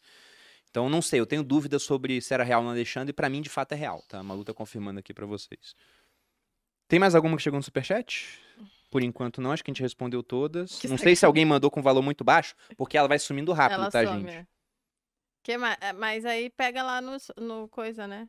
Sim, vou pegar uma do bloco aqui. Eu já peguei várias, nem sei se o povo. Bom, tem uma aqui que eu acho que é interessante, do Jean, arroba Jean com dois N's, Marcel com dois L's, underline. O que o casal Perini recomenda a um casal novo que passa dificuldades financeiras, que sonha em mudar totalmente de vida e com disposição total. 13 do 10, hoje, nosso aniversário de namoro. Então, parabéns, Jean. E a namorada do Jean, ou agora esposa, eu não sei, mas está comemorando essa data, que a gente comemora até hoje. A data que a gente leva em consideração foi quando a gente começou a ficar junto, e não a data do casamento, que constantemente a gente esquece. Exatamente. Diga-se de passagem. Mas o que eu recomendaria a um casal que passa por dificuldades financeiras é que vocês têm que sentar juntos e ver que dificuldade é essa e qual o motivo para ela ter surgido. Porque muita gente quer resolver problemas de fluxo financeiro com um estoque. O que eu quero dizer com isso, né?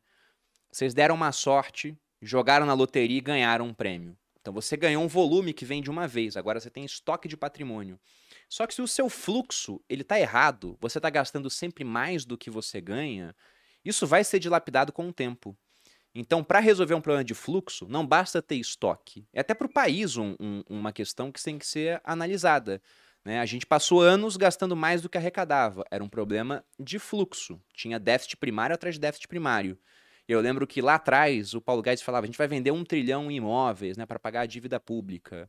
E não conseguiu fazer isso. Há uma série de travas para que você faça isso. Não chegou a vender um bilhão em imóveis públicos no final das contas, né, de tão travado que é o negócio. Infelizmente, porque tem muito imóvel desocupado em Brasília e que só fica dando despesa e não dá é, resu resultado, né, receita para União.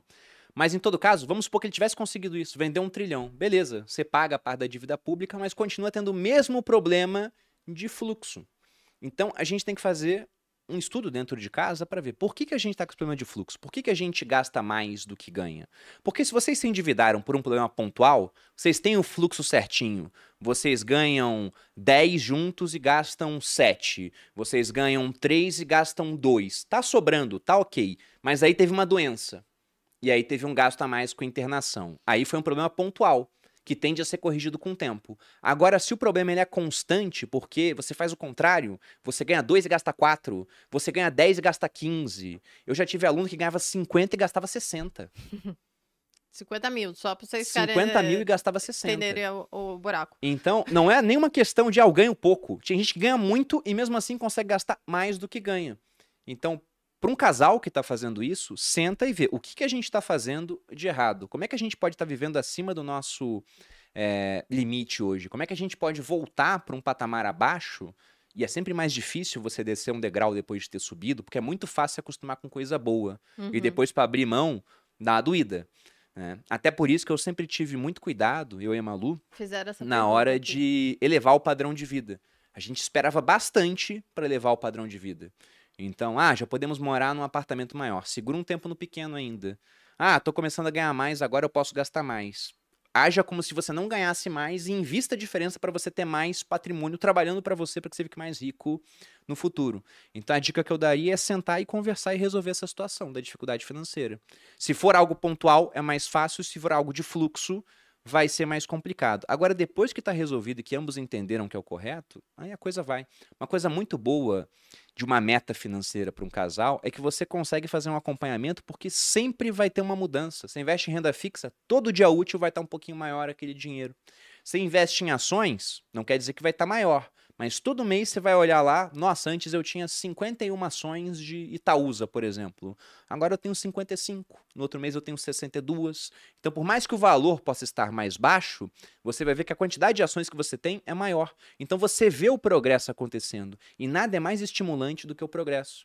Lá atrás a gente fazia reuniões mensais onde eu mostrava para Malu: olha, esse aqui é nosso patrimônio investido. Mês passado era tanto, agora tem mais. E aí isso também ajudava a questão de ter que economizar. Porque se eu investisse e não falasse nada com a Malu, eu ia ser o chato da casa que fala que, ó, não dá pra ir para Estados Unidos não, vamos pra Argentina.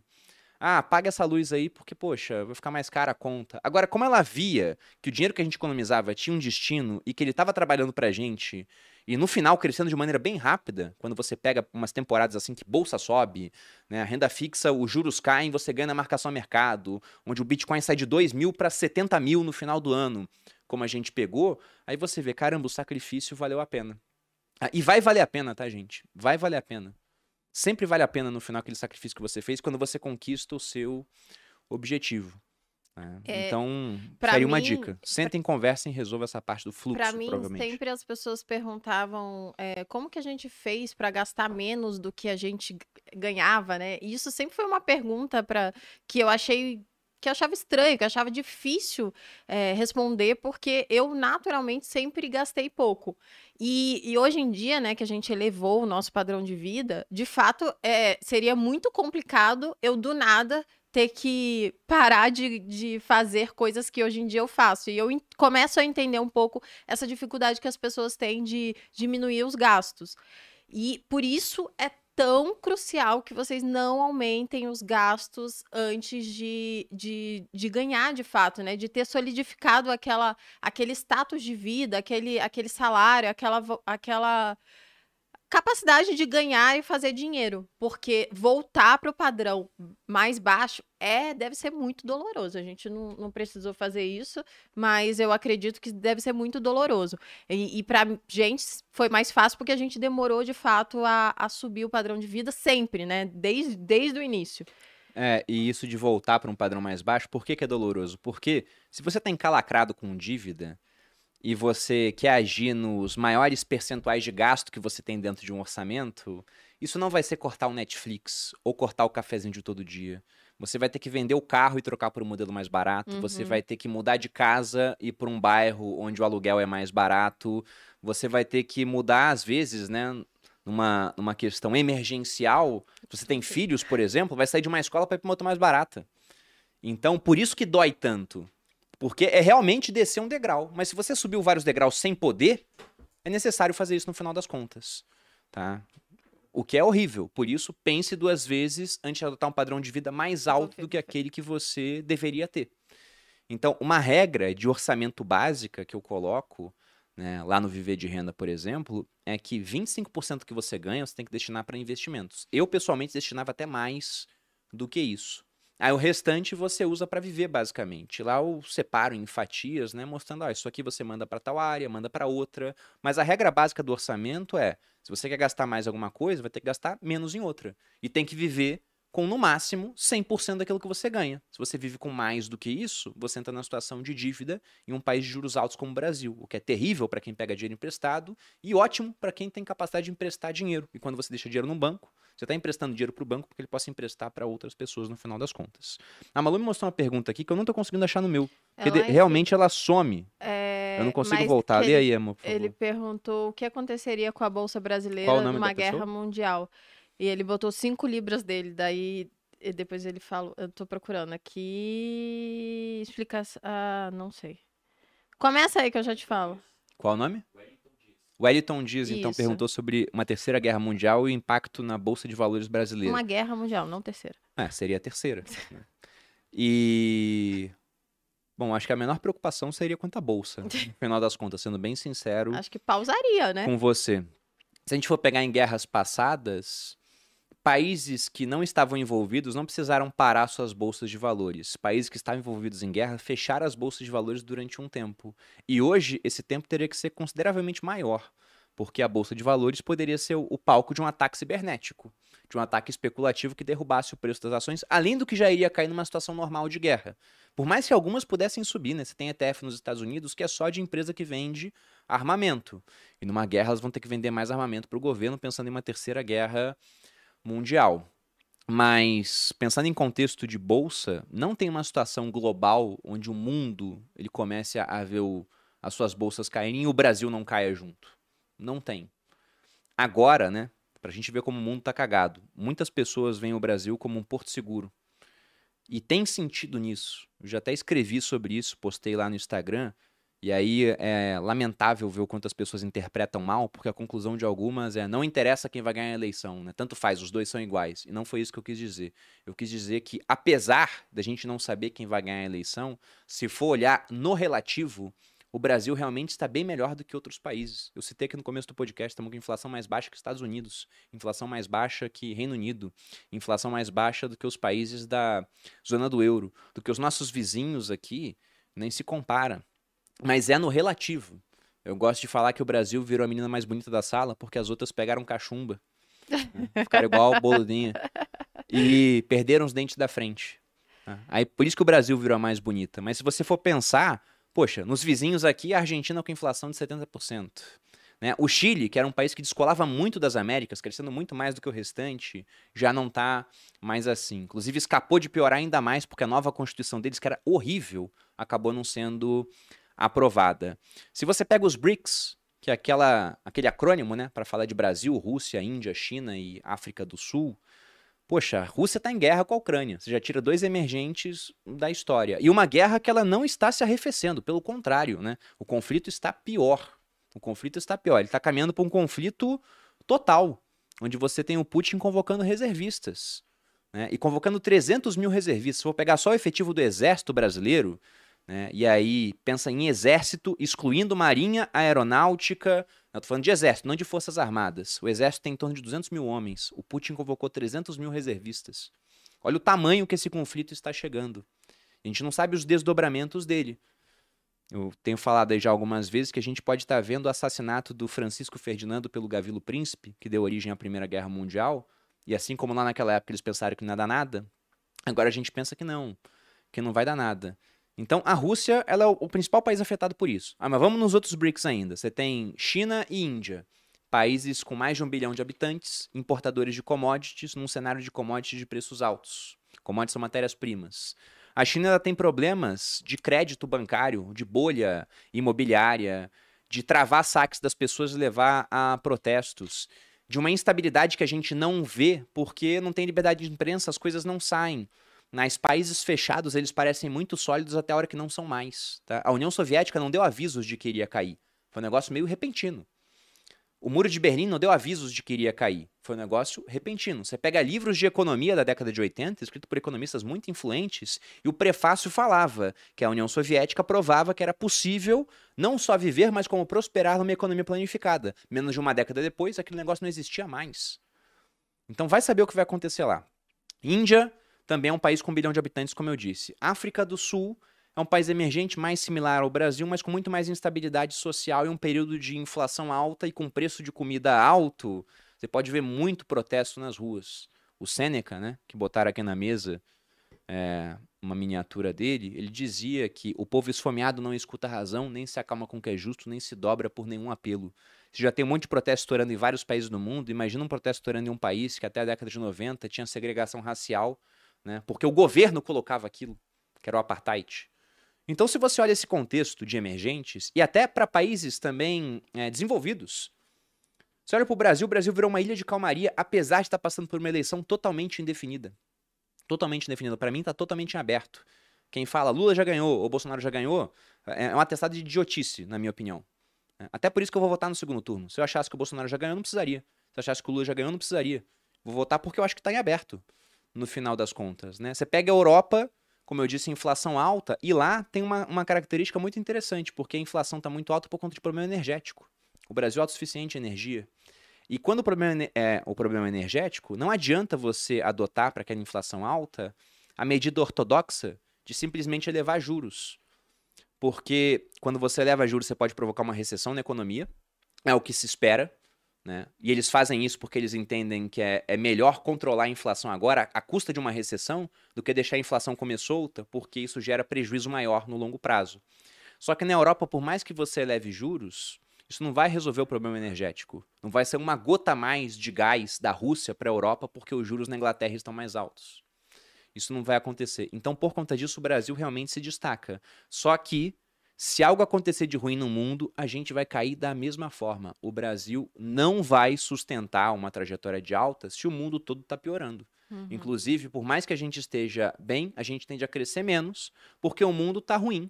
É muito mais fácil o Brasil crescer quando a China está bombando e importando um monte de commodities nossa, que nem no começo dos anos 2000, quando os Estados Unidos está crescendo também, quando a zona do euro, se for pegar como zona em si, é o nosso segundo maior parceiro comercial, está crescendo. Outra coisa é o Brasil estar tá no relativo melhor, enquanto os principais parceiros comerciais deles, que são esses três, né, se for considerar a zona do euro como uma coisa só, não estão crescendo. Então o que eu esperaria é, se tudo cair lá fora, a gente cai junto. Não tem ilusão quanto a isso. Né?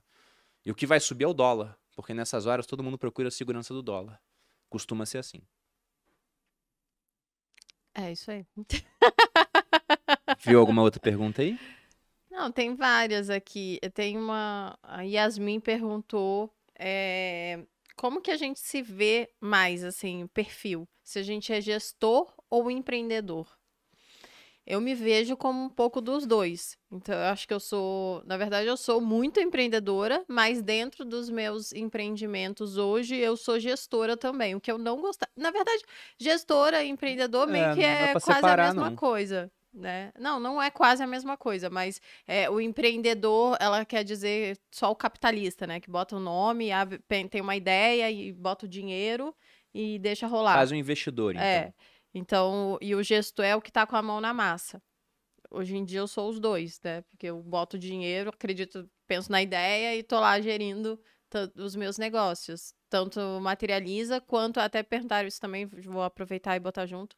Tanto no materializa quanto na MAP, eh, eu tô enfiada até a cabeça na parte operacional. O que é ruim, né? Porque eu perco muito do, do tempo que eu poderia estar usando para de criatividade, de pensar na parte que eu sou boa mesmo, que é o marketing, a divulgação.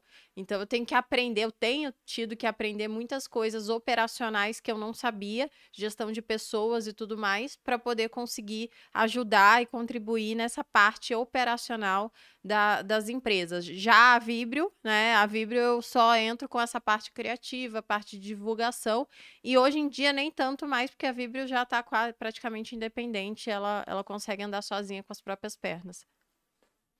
Bom, como a Malu disse, não dá para separar muito essa questão de gestor e, empreendedor, né? É, eu me vejo hoje como um investidor, que é o que eu já, já tenho assim na minha personalidade há bastante tempo, e como um, um empreendedor. Mas todos os empreendimentos que eu faço estão dentro do Grupo Primo. Se eu tiver uma nova ideia, eu não vou dar origem a ela sozinho. Eu vou trazer aqui para o nosso board e falar, pessoal, temos essa nova ideia aqui. O que, que vocês acham? Né? Então, eu me vejo dessa forma. E tem uma coisa curiosa. A Malu estava pensando e estava falando ali, isso veio na minha cabeça, né? Porque depois que eu comecei a, a empreender, que a gente começou, é, isso mudou também a forma como eu invisto. Porque, por exemplo, hoje eu tenho uma propensão maior a investir em empresas de dono. Sabe quando você vê uma empresa em bolsa que é muito grande, aí quem gerencia é um CEO que não estava lá no começo, que depois trocou, daqui a dois anos vai embora. Isso não é uma empresa de dono. Um negócio que já, já chega próximo do que é um- uma repartição pública. Uhum. Agora, quando você tem realmente uma empresa que. Isso acontece muito em startups que a gente pega, que é a empresa do dono, que o cara tá com a barriga no balcão, como dizem, é outra coisa. E ainda mais quando ele é a cara da empresa, que é o que acontece com a gente. Então tem coisas aqui que nós nunca vamos fazer, porque a gente pensa, tá maluco, eu vou colocar minha cara nisso, né? Isso é uma ideia de quem não coloca a cara pra fora, Uhum. simplesmente. Agora essas empresas onde, ah, não tem ninguém que é a cara da empresa, os caras não tem problema em vender produto ruim pra cliente. Ah, toma essa capitalização aqui, toma essa porcaria desse negócio aqui, porque afinal de contas você não vai reclamar comigo no final das contas. Vai E a gente não faz isso, vai pro saque da empresa. sabendo. É, a gente não faz isso, porque o saque da empresa é o meu Instagram. É o Instagram do Thiago. É o cara mandar um direct pra mim. Né? Então, como eu não quero ter uma experiência negativa assim, a gente pensa muito bem antes de lançar as coisas que nós lançamos aqui. E como eu sei que isso pode até afetar a receita da empresa no curto prazo, mas tende a deixar o negócio mais perene para o longo prazo, eu procuro a mesma coisa nos meus investimentos, sobretudo quando eu vou pegar uma startup, porque a empresa em bolsa já é mais difícil acontecer. A empresa quando vai para a bolsa já vira um negócio meio, até falam, né, empresa pública, não porque é do governo em si, mas é porque é uma uma posse difusa. É uma posse difusa. É, então, eu acho muito interessante esses negócios que tem a cara do dono. Quando você olha uma marca lá e o nome da marca é da família, e a família tá no negócio ainda, você sabe, poxa, esses caras não vão fazer besteiras que outras pessoas fariam porque não é o nome deles que tá em jogo.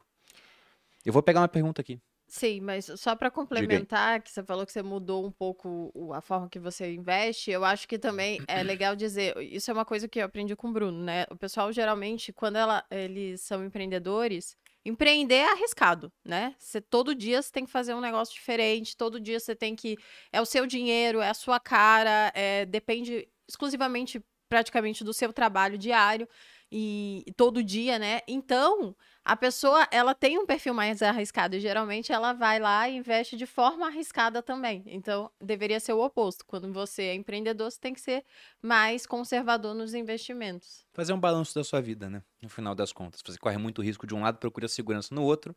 Se você é funcionário público e tem muita segurança de um lado, então procure mais risco no mercado financeiro, por exemplo, para potencializar resultados ao longo do tempo. Exato. O nutricionista Gustavo Duarte Pimentel mandou 27,90 aqui pra gente. Disse: Bruno e Malu, vocês são espetaculares. No digital, focar mais no branding pessoal ou em produto online? Eu sei a resposta do Bruno, já que ele vai dar. Posso falar antes? Eu nem, nem pensei numa resposta. Então Você pode falar antes. falar então. que, que a sua resposta. que, que eu falar. eu já sei a sua resposta. Ah, posso falar a sua resposta? Pode, pra ver se vai ser isso mesmo. É, na verdade, ó, o brand pessoal e o produto digital, o que eu ia dizer que o Bruno vai falar é: você precisa ter um produto.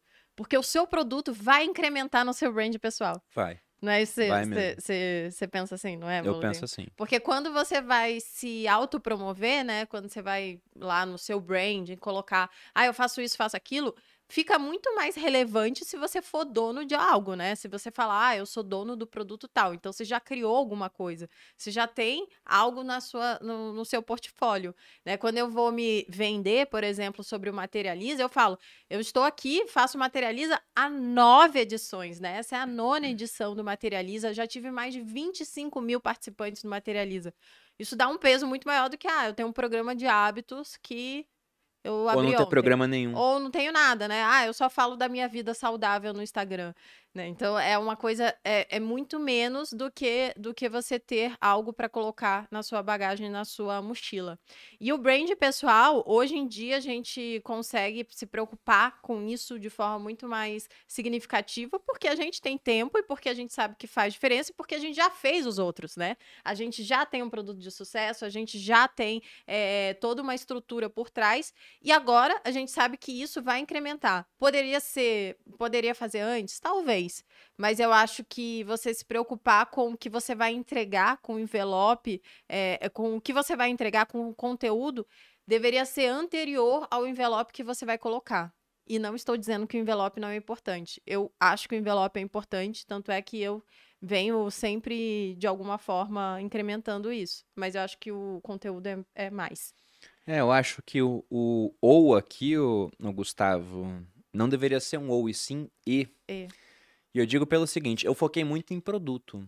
Eu queria tornar o Viver de Renda o melhor curso de finanças do Brasil. E eu nunca vou ter a arrogância de falar que ele é o melhor curso, porque isso é, é subjetivo. Para algumas pessoas pode ter outro melhor, mas eu sei que se ele não é o melhor, ele está entre os melhores. Tá? Então foquei bastante em produto. Só que focar em branding também é muito importante e te ajuda a vender melhor o seu produto. Sim. Então, branding, né? a- o valor da marca, ele é muito do valor de uma empresa. O quanto vale a marca Apple? Se o cara vai lá e bota a maçãzinha na Apple num produto, ele pode cobrar automaticamente mais caro, por mais que o produto não seja nada demais. Ah, o carregador da Apple. Aí você vai pagar quatro vezes mais do que um carregador que você poderia comprar e que tem lá adaptação para a da Apple, porque você fala, poxa, mas se não for esse aqui, os caras não vão me atender na garantia. Né? Como é que eles vão saber que você estava usando outro carregador? Não tem nem como saber disso. Você vai comprar o da Apple porque você entende o branding daquilo, você valoriza aquilo no final das contas. E tem tanta coisa que custa muito mais por conta de branding. Você pega bolsas caras, né? É, de marcas como Chanel, Louis Vuitton. Por que, que elas podem cobrar tão caro? É branding, é aquilo. Ah, mas a bolsa é de qualidade, o couro é de não sei o que. Tá, tem tanta bolsa com couro tão bom quanto, mas o cara não pode cobrar caro porque não tem branding. Então, não é e. Tem que ser, aliás, não é ou, tem que ser e. Você tem que cuidar dos dois. E como a Malu disse, de fato, você ter um produto já te auxilia a ter mais relevância frente àqueles que não têm. E, inclusive, ter um produto dá a chance das pessoas que te acompanham poderem dar um passo a mais e ajudarem a financiar o seu trabalho, te darem um elogio mais sincero. E quem tem financiamento consegue reinvestir no próprio trabalho para fortalecer mais o seu branding. Porque eu já vi muita gente boa começar na internet e ficar pelo caminho, porque a internet era alguma coisa a mais. E aí não deu dinheiro durante seis meses, e o cara falou: não vale a pena eu continuar isso aqui porque eu tenho que trabalhar, tenho contas para pagar, as crianças precisam comer. E o cara largava a internet. Se ele tivesse alguma coisa ali que tivesse dando dinheirinho para ele, mesmo que pequeno, ele não ia largar em seis meses, ele ia ficar um ano. Aí se ainda é um dinheiro pequeno, aí ele largaria em um ano. Se o dinheiro já tá maior, ele continua. E aí, depois de dois anos, porque na internet as coisas podem demorar a acontecer, até que uma hora, ó, acontecem rápido. Uhum. Aí você explode. Aí você sai de 50 mil seguidores para 300 mil em um ano. Ano passado, eu comecei, né, em, em 1 de janeiro, com, se eu não me engano, 830 mil seguidores, alguma coisa assim. Eu fechei o ano com. Aliás, eu tinha 600 e poucos mil. Eu fechei um ano com mais do que o dobro, por conta do podcast. Foi o ano que eu mais faturei na minha vida. Esse ano eu devo faturar mais do que o ano passado, apesar das condições macroeconômicas piores, né? Se eu for juntar o resultado desses dois anos, na verdade, se eu for pegar só o ano passado, ele já seria maior do que todo o restante que eu fiz somado. Se eu for juntar os dois anos, então nem, nem tem comparação, cara. E olha que eu já tinha, né, na minha visão, chegado no sucesso. Eu falei, poxa, já consegui, né? Já ganhei mais de um milhão por curso que eu vendo, tá tranquilo, já cheguei lá. E eu vi que, caramba, dá para crescer muito, muito, muito, muito ainda. É, e eu acho que essa pergunta e, e todas essas respostas vão de encontro com mais essa pergunta que o Matheus Meirelles da Silva mandou. Bruno e Malu, comecei a criar conteúdo faz 10 dias. 10 dias é a mesma coisa que nada. Demorei para começar, pois achava que o mercado já estava cheio. Na visão de vocês, ainda tem espaço? Sempre vai ter espaço para gente boa que entrega bom trabalho e diferenciado. Então, sim, ainda tem espaço e vai continuar tendo. Não importa quantas pessoas falam que tá saturado, que tá cheio. Se você tiver algo de relevante para falar e diferente, às vezes nem precisa ser é, algo só diferente do mercado, a forma, o pacote que você entrega, certamente já é um diferencial. É, o mercado ele vai se profissionalizando, então tá cada vez mais difícil, Mais difícil. competir contra quem já tem mais tempo, porque o cara tem mais recursos para empregar em melhores câmeras, em mais equipe. Então, quem está começando hoje está enfrentando uma competição que não existia na época que eu comecei, por exemplo. Contudo, apesar disso, você também tem muito mais demanda. Se eu for pensar em educação financeira, quando eu comecei a falar de educação financeira, nós não tínhamos um milhão de investidores na bolsa. Hoje nós temos 5 milhões. Quantos nós teremos daqui a, a dois anos? Pode ser que dobre, né? porque esse processo ele não é linear. Ele é sujeito a saltos e evoluções exponenciais. E aí, se você tem muito mais gente agora querendo investir, é uma demanda nova por educação que vai ser colhido por quem estiver pronto para fornecer né, a, a solução para aquele problema financeiro da pessoa ter dinheiro, ou não ter dinheiro, mas querer ter dinheiro para poder investir. Então, eu tenho uma visão bem contrária a isso que o pessoal fala de mercado saturado. Sempre que alguém fala para você, esse mercado aqui está saturado, provavelmente é o melhor mercado para você entrar. É igual você pensar em uma praça de alimentação de shopping. Se você olha para uma praça de alimentação, tem 30 restaurantes, você pensa, poxa, tá saturado. Mas é melhor você ser o 31º restaurante da praça de alimentação do que ser o único restaurante de uma ruazinha que não tem nenhum. Porque ninguém vai para aquela rua procurando restaurante. Agora, a praça de alimentação, o cara já vai pensando, eu vou comer e tem um monte de opção lá dentro, você acaba sendo mais uma. É melhor ser um peixe pequeno num aquário grande do que o peixe grande num aquário pequeno, na minha opinião. É melhor ser um educador financeiro é, mediano em termos de relevância no mercado, ou até pequeno, né, do que ser o maior especialista em reprodução de rã albina africana. Que ninguém quer saber desse negócio. Nossa, não tem ninguém falando disso, eu vou ser o primeiro. Se não tem ninguém falando do assunto que você quer falar no mercado livre, como é o, o mercado da internet, é porque não tem ninguém querendo saber daquele negócio. Agora, se você olha em educação financeira, se você olha em milhas, se você olha em marketing digital, se você olha em relacionamento, se você olha em diversos nichos e tem 10 caras grandes falando a mesma, a mesma coisa na sua visão, né? De maneiras diferentes ali, mas em si o, o macro muito parecido e todos ganhando muito dinheiro, isso não é saturação, isso é um baita de um mercado. É nesse mercado que você tem que entrar e não no que não tem ninguém. Tá? Então, se o mercado que você está entrando você acha que está saturado, para mim é melhor do que se não tiver, na sua visão. Cultura de memes atacos. Otacos. Otacos? Isso. Isso. É, Bruno e Malu, me chamo Vinícius. Minha pergunta é: como vocês fazem para ter foco e continuar de tantos é, e cuidar de tantos projetos, canais, cursos e etc. Aliás, como conseguem conciliar tudo e ter tempo para descansar, até descansar? Sou fã de ambos. Quem disse que a gente tem? Quem disse que a gente descansa, não é mesmo? Não, mas tem tem. Lógico que a nossa rotina é bem pesada. Eu acho que quem acompanha a gente tem um Uma pouco de noção. ideia sobre isso. Mas é ilusão pensar que a gente dá conta de tudo, tá? É ilusão você pensar que você vai ser o melhor empreendedor, o melhor marido e o melhor pai tudo ao mesmo tempo. Você vai deixar a peteca cair algumas vezes. É um jogo de equilibrador pratos. de pratos, né? E o negócio é não deixar o prato cair, mas vai cair. Já adianto para você. Então, hoje a gente consegue fazer muita coisa porque também tem muita gente ajudando. É. Falando aqui pelo lado do Grupo Primo, porque a Malu tem a, a, equipe dela nas empresas que ela tem, mas hoje nós temos 200 pessoas aqui.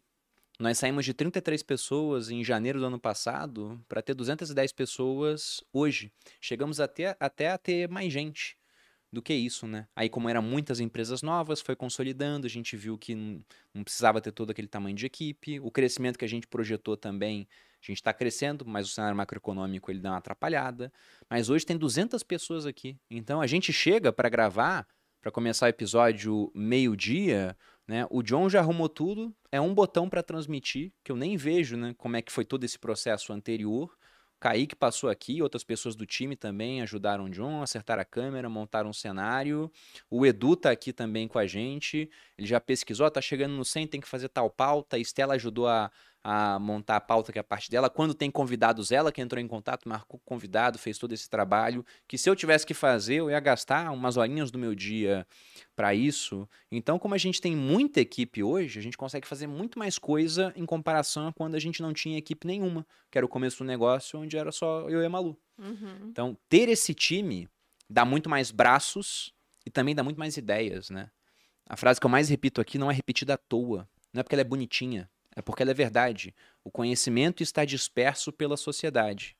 É, a melhor maneira de você ter mais ideias é tendo mais cabeças, com formações diferentes. Sei que tem um discurso lacrador sobre diversidade, mas eu acredito na diversidade por outros motivos. Se todo mundo aqui fosse economista formado pelo INSPER, a atração para o pensamento de manada é muito forte.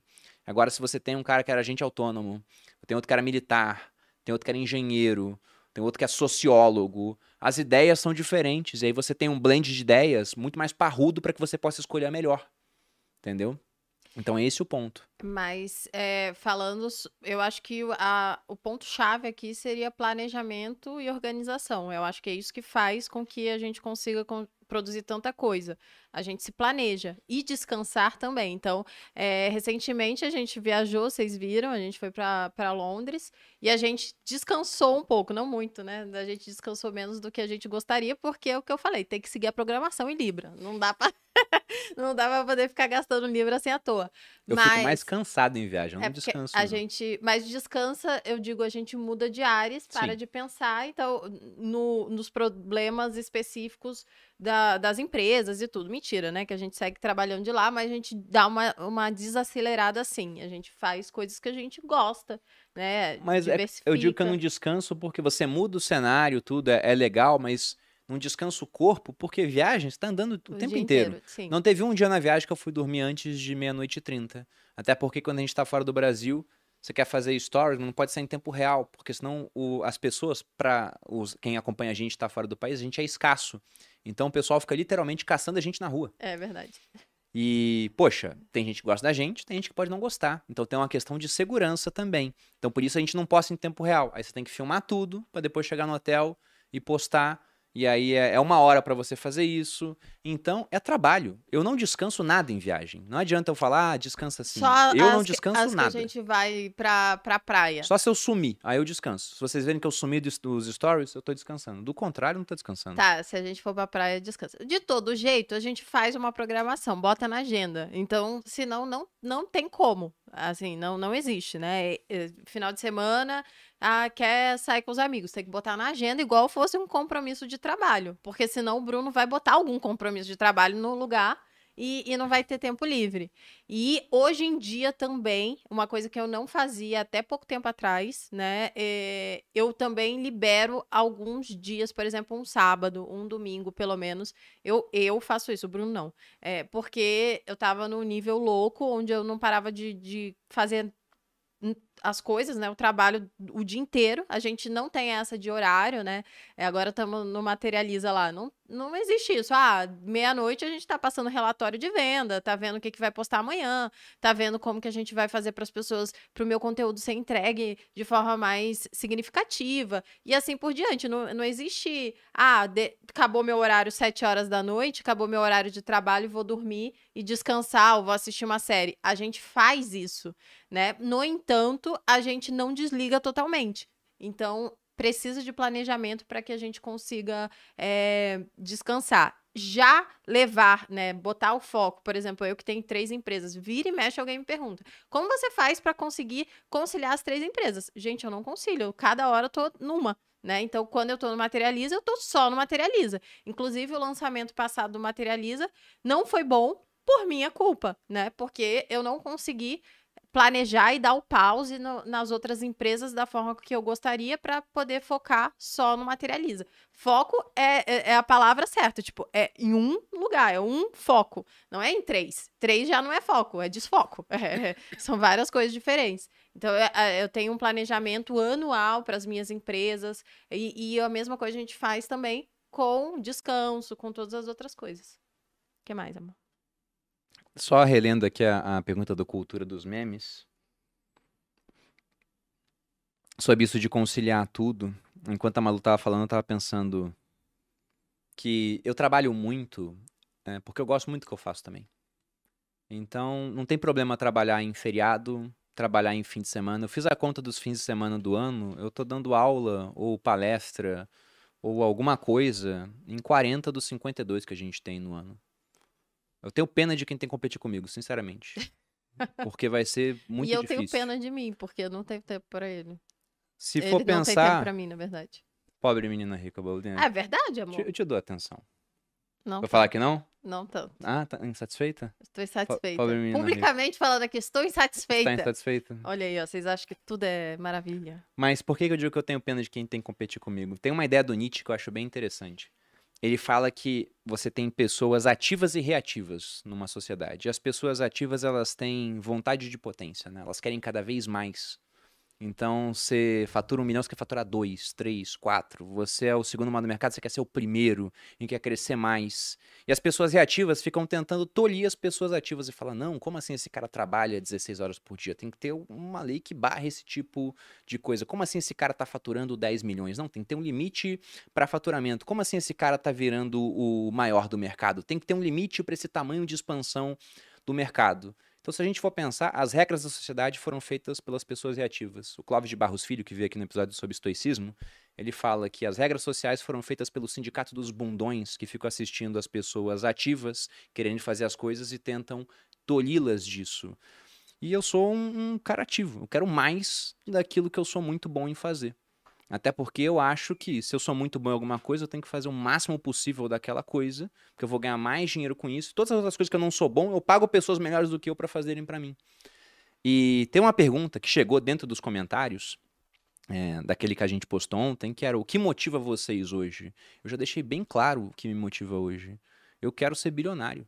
E não é porque isso vai mudar a minha vida, vai mudar a casa onde eu moro, vai mudar o carro que eu uso, vai mudar as coisas que eu como. Né? Não vai mudar nada disso mudar nada. Mas o ponto é que se eu ficar bilionário é porque o grupo primo atingiu um valor muito alto e a minha fração do grupo primo vale bilhões. E se eu fizer isso, eu sei que todos os mais de 30 sócios que eu tenho hoje aqui dentro do grupo primo, alguns com uma partezinha bem pequena, vão ter ficado, no mínimo, milionários ou multimilionários. E eu, eu trabalho muito, as pessoas que trabalham comigo trabalham muito também trabalham muito, elas dão sangue por esse negócio aqui. Mas eu quero que no futuro, quando elas ficarem milionárias ou multimilionárias, elas lembrem, nossa, né? O, Bruno ele falou que ele ia dar o sangue, ele deu e deu certo esse negócio.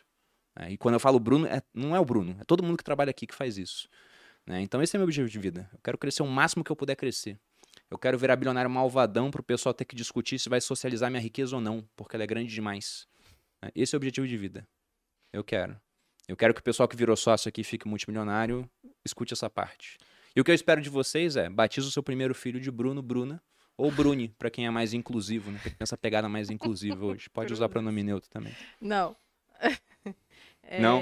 Não. Teve um, um rapaz aqui que eu não sei pronunciar o nome dele que deu 50 reais, não, não teve pergunta. É o Dan Darley Oliveira. Obrigado. Se aparecer uma pergunta que eu ver, sua no chat, eu falo. Que mais? Tem mais alguma que chegou aqui? Tem, Tem uma, Marcos Moura. Eu, eu não li ela porque, eu, na verdade, não sei se eu sei a resposta. Qual conselho vocês dariam para um youtuber que tem um projeto para reduzir a desigualdade social no Brasil? Vocês me inspiram. Sou o Dev Maromba. O primeiro ponto é por que você quer é, reduzir a desigualdade, não a pobreza? Porque é diferente. Né? São- são desigualdade diferentes. não, não é um grande problema. Né? Se, Depende de quem se você todo escuta. mundo tiver rico e rico numa, numa proposta né, só desigual. É, porque o que a Malu tá falando, ó, se você pegar uma sociedade onde todo mundo é milionário, você pode ter grandes desigualdades entre quem é milionário, assim como existe entre quem é bilionário. Você pega e vê que há muita desigualdade entre o, o Luiz Barsi e o, o Warren Buffett, sendo que ambos são bilionários, né? Porque o patrimônio é muitas vezes maior do, do Buffett. Mas eu não vejo o Barsi reclamar disso, porque não precisa. Porque o problema em si não é a desigualdade, né? O problema maior é, é a pobreza. Tanto que, por exemplo, eu sou queimado no, no clube do- dos liberais se eu falar isso, mas eu tenho uma visão mais Hayek da economia. E o Hayek era um cara que, apesar de ser um autor austríaco, ele falava: olha, eu não sou contra programas de renda para que você possa. Não é reduzir a desigualdade, é amenizar a pobreza extrema, é tirar o cara daquele que não tem nada, entendeu? É, por exemplo, um, um Bolsa Família que você dá para uma pessoa que não tem nada, agora o cara passa a ter alguma coisinha. né? Então, sou totalmente a favor de qualquer coisa que ataque o problema principal, que é a pobreza. E a desigualdade, se você atacar essa parte do pessoal que não tem nada, beleza. Agora, se você quer tolir quem tem muito, por exemplo, com algumas ideias como imposto sobre grandes fortunas, se a gente for pegar na Argentina, eles criaram um assim. E a consequência quase sempre, né, quando você tenta pegar as maiores fortunas, é que esse pessoal, eles conseguem pagar muito bem advogados e aí eles montam complexas estruturas é, empresariais para não serem tributados. E aí você arrecada menos com um imposto desses, até que um político brilhantemente tem a ideia que sempre vai aparecer quando você cria um imposto sobre grandes fortunas, se você quiser aumentar a arrecadação, que é aumentar a base sobre a qual você pode arrecadar. Então, antes era grande fortuna, agora passa a ser fortunas médias, depois pequenas fortunas, depois a classe média, e uma hora você pode estar arrecadando de todo mundo. Se você for pesquisar sobre a invenção do imposto de renda, foi exatamente essa trajetória. Ele foi criado na Inglaterra pelo primeiro-ministro Sir William Pitt, o jovem. Eu sempre brinco que tinha que ser jovem para fazer isso, merda. porque e aí verdade seja dita, ele estava passando por uma aprovação é, bizarra, né? Que era uma guerra contra é, Napoleão, que era tido até por rivais políticos como o sopro de vida mais poderoso que já passou pela Terra. Era o general invencível naquela época. E para enfrentar aquela potência que era né, a, força militar napoleônica, que estava dominando a Europa inteira, estabelecendo um bloqueio continental contra os ingleses, Sir William Pitt falou: Olha, pessoal, vamos ter que criar um imposto aqui sobre quem tem mais. né? E aí, esse imposto ele vai ser temporário, numa alíquota de apenas 10%, temporário porque ia ser só durante a guerra, numa alíquota de apenas 10%, e somente sobre uma fração bem reduzida de pessoas. E aí perguntaram: olha, como é que a gente vai saber se esse negócio não vai virar permanente? Se agora o que você pede com grande moderação, que seja 10%, não vai virar 30%, 50%, e inclusive nos expor a obrigações vexatórias. O que seria uma obrigação vexatória? Você tem que falar tudo que você tem para o governo para que ele possa cobrar a alíquota devida. E aí todo ano a gente tem que fazer declaração de imposto de renda, né? E a resposta é que nada impediu isso. Embora o imposto lá tenha sido temporário, depois que você cria é, a, o, o precedente, o imposto voltou a ser cobrado, a alíquota aumentou, o que era só sobre rico virou para todo mundo, e esse modelo foi exportado para outros países e parabéns, temos hoje o, o imposto de renda. Então, o que eu diria para você, né, pensando que principalmente você quer atacar esse problema de quem tem menos assim, é que só de você estar falando de programação que é uma atividade que é muito bem remunerada, de maneira gratuita na internet, cara, você já está atacando esse problema É de alguma forma. Então, parabéns aí pela iniciativa voltada para educação. Mas eu espero que você ganhe dinheiro com isso, que você arranje um modo de ganhar dinheiro. Porque se for só um hobby, isso não vai durar muito tempo e você não vai dedicar tanta energia quanto podia dedicar se tivesse criado alguma coisa. E aí vem a parte muito interessante, né? Se eu for olhar o meu canal do YouTube, eu tenho mais de um milhão de inscritos. E se eu for olhar o Viver de Renda, somando agora a última turma, acho que eu tô batendo uns 30 mil alunos, mais ou menos. Então veja que esses 30 mil alunos que quiseram aprender mais comigo, eles acabam financiando o canal, que faz com que muita gente aprenda, por mais que as pessoas não tenham condições de comprar o, o meu curso. E não vou falar que nossa, é igual o canal. Não, é totalmente diferente. No Viver de Renda a gente pega, são 70 horas de curso, é muito profundo. Mas se o cara acompanhar o YouTube, ele já fica melhor do que não estivesse acompanhando, entendeu? E ele Já consegue poder... pegar muita coisa, ele vai aprendendo ao longo do tempo, né? E no curso ele aprende de maneira intensiva, com gente pegando na mão, tirando todas as dúvidas, né? Para que ele possa rapidamente obter o dinheiro de volta. E como eu falava antigamente, ó, só com previdência você já consegue o dinheiro que você investiu no viver de renda de volta. Mas, o que eu Mas- diria para você é, dê um jeito de ganhar dinheiro com esse negócio para que você possa ajudar cada vez mais gente. E quanto mais conhecimento você conseguir passar, mais você vai estar ajudando a pessoa, as pessoas, né? É- Essa é a forma, eu acho que mais útil de conseguir ajudar a massa. É você, de alguma forma, acrescentar valor a ela para que ela mesma possa gerar valor para ela mesma. Amor, tem uma pergunta aqui atrás. Fala no microfone. Aqui, ó. Uma pergunta que passou. O André Felipe Soares falando aqui. Bruno e Malu, minha filha tem 30 dias. Poxa, parabéns, viu, André? Parabéns. E gostaria de investir 200, 300 reais por mês buscando rendimento de longo prazo. Qual a melhor opção? André, você meio que tá perguntando pro barbeiro se precisa de um corte de cabelo.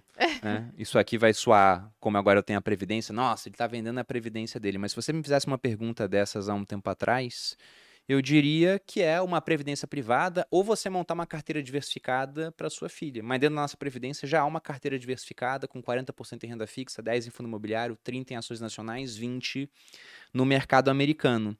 Então, se você quiser uma opção para você fazer isso com pouco trabalho, porque montar uma carteira diversificada vai dar mais trabalho, é, e que vai te dar resultados interessantes no longo prazo, pensando no que a gente já viu no passado, por mais que o passado ele não venha se repetir exatamente no futuro, né? Ele mostra o que pode vir a, a acontecer. Se o sol está sempre nascendo no leste e se pondo no oeste, é razoável a gente pensar que vai continuar assim pelos próximos anos.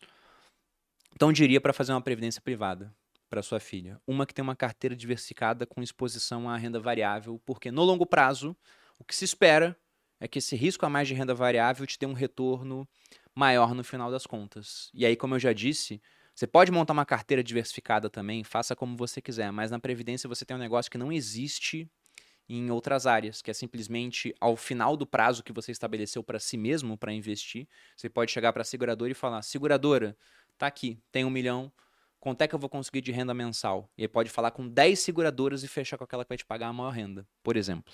né? Isso, tanto para você quanto para dependente, você pode fazer esse tipo de coisa, né? Só clicar aqui. Tem uma que chegou aqui. J Studio. Em algum momento você se sentiu incapaz de conduzir seu negócio? Não é uma pergunta romantizando o desânimo, mas digo na parte prática. Teria algum conselho? Olha, Jota, eu acho que todo dia o mercado ele vai te cobrar mais do que você sabe e você vai ter que se obrigar a aprender uma coisa nova para ser capaz de não conduzir o seu negócio. Conduzir qualquer um consegue conduzir. Só que tem muita gente que está conduzindo um negócio em direção ao abismo, né? E sem perceber, só percebe quando está chegando na, na ponta.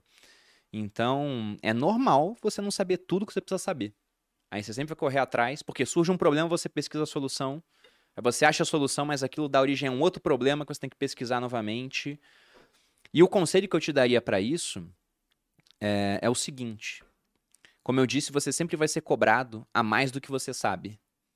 E quando isso acontecia, durante bastante tempo, a, a nossa pergunta foi: tá, então o que, que eu vou ter que aprender agora? E aí correr atrás. Hoje em dia, essa pergunta ela continua existindo, mas antes eu me faço uma outra pergunta, que é: quem pode me ajudar? Porque, como eu disse, a gente não tem uma equipe de 200 pessoas simplesmente porque ah, é lindo gerar empregos. Não, é porque essas pessoas são extremamente úteis pra gente. Porque elas sabem coisas que irão resolver os problemas que surgem. Aparecer um problema, eu sei, ah, se eu falar com o Tavares, ele vai resolver isso para mim. Aparecer um outro, eu vou lá, pô, o Fernando sabe isso. Ah, uma coisa jurídica, a Alice vai resolver essa parte, eu vou poder é, tirar a dúvida com ela. Então, a melhor maneira de você estar tá apto a conduzir um negócio é fazer com que esse negócio seja lucrativo para que você possa montar uma equipe cada vez mais competente. E aí a dica que eu daria é essa. No final das contas, o conhecimento está disperso pela sociedade e você precisa de parte do conhecimento através da cabeça de pessoas que seja capaz de pagar. Né? Ou com um salário, ou também, né, pensa que se você tem uma empresa, aquilo tem um valor de mercado. Você pode transformar essas, pode transformar essas pessoas em sócias. E aí você consegue atrair ótimas cabeças para o seu negócio. Vou dar um exemplo que eu nunca dei ao vivo, eu acho. Eu já falei pro pessoal que veio aqui no Grupo Primo, mas o Edu, que auxilia a gente aqui no podcast, na verdade me auxilia em tudo. Né? O Edu é muito inteligente. E o Edu ele era funcionário público em Santa Catarina. E ele veio para cá trabalhar comigo, mas já tinha feito um concurso e não tinha sido chamado e foi chamado agora para ganhar 21 mil. E aí eu falei, poxa, eu não consigo te pagar 21 mil hoje, senão você vai ser um dos mais bem pagos aqui da empresa. E tem gente com várias pessoas abaixo, né? Enfim, ia ficar uma situação meio estranha. Por mais que eu seja uma unidade independente dentro da empresa, tivesse certa liberdade para fazer isso. Mas o que eu posso fazer é te transformar em sócio. Então você vai ser dono de uma parte desse negócio, e se esse negócio crescer muito ao longo do tempo, você vai ficar milionário e multimilionário. Então perceba que se fosse só pelo dinheiro em si, dinheiro por dinheiro, você vai geralmente achar alguém que é capaz de pagar mais para a pessoa que você quer na sua equipe. Agora, se você tem um negócio com uma alta capacidade de crescimento, a sua chance de atrair as melhores cabeças com base nessa divisão do equity, né? Deixar a pessoa comprar uma partezinha para ganhar quando o negócio se valorizar, isso te dá uma chance de montar uma equipe muito boa, por mais que você não tenha toda a bala na agulha para pagar o que o restante do mercado, é, que tem bilhões no bolso, quando a gente fala de mercado financeiro, paga.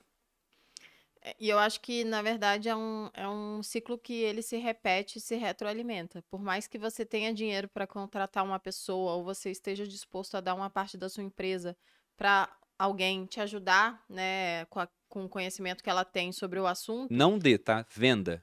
Primeira é coisa. Isso. É, vende, né? Enfim.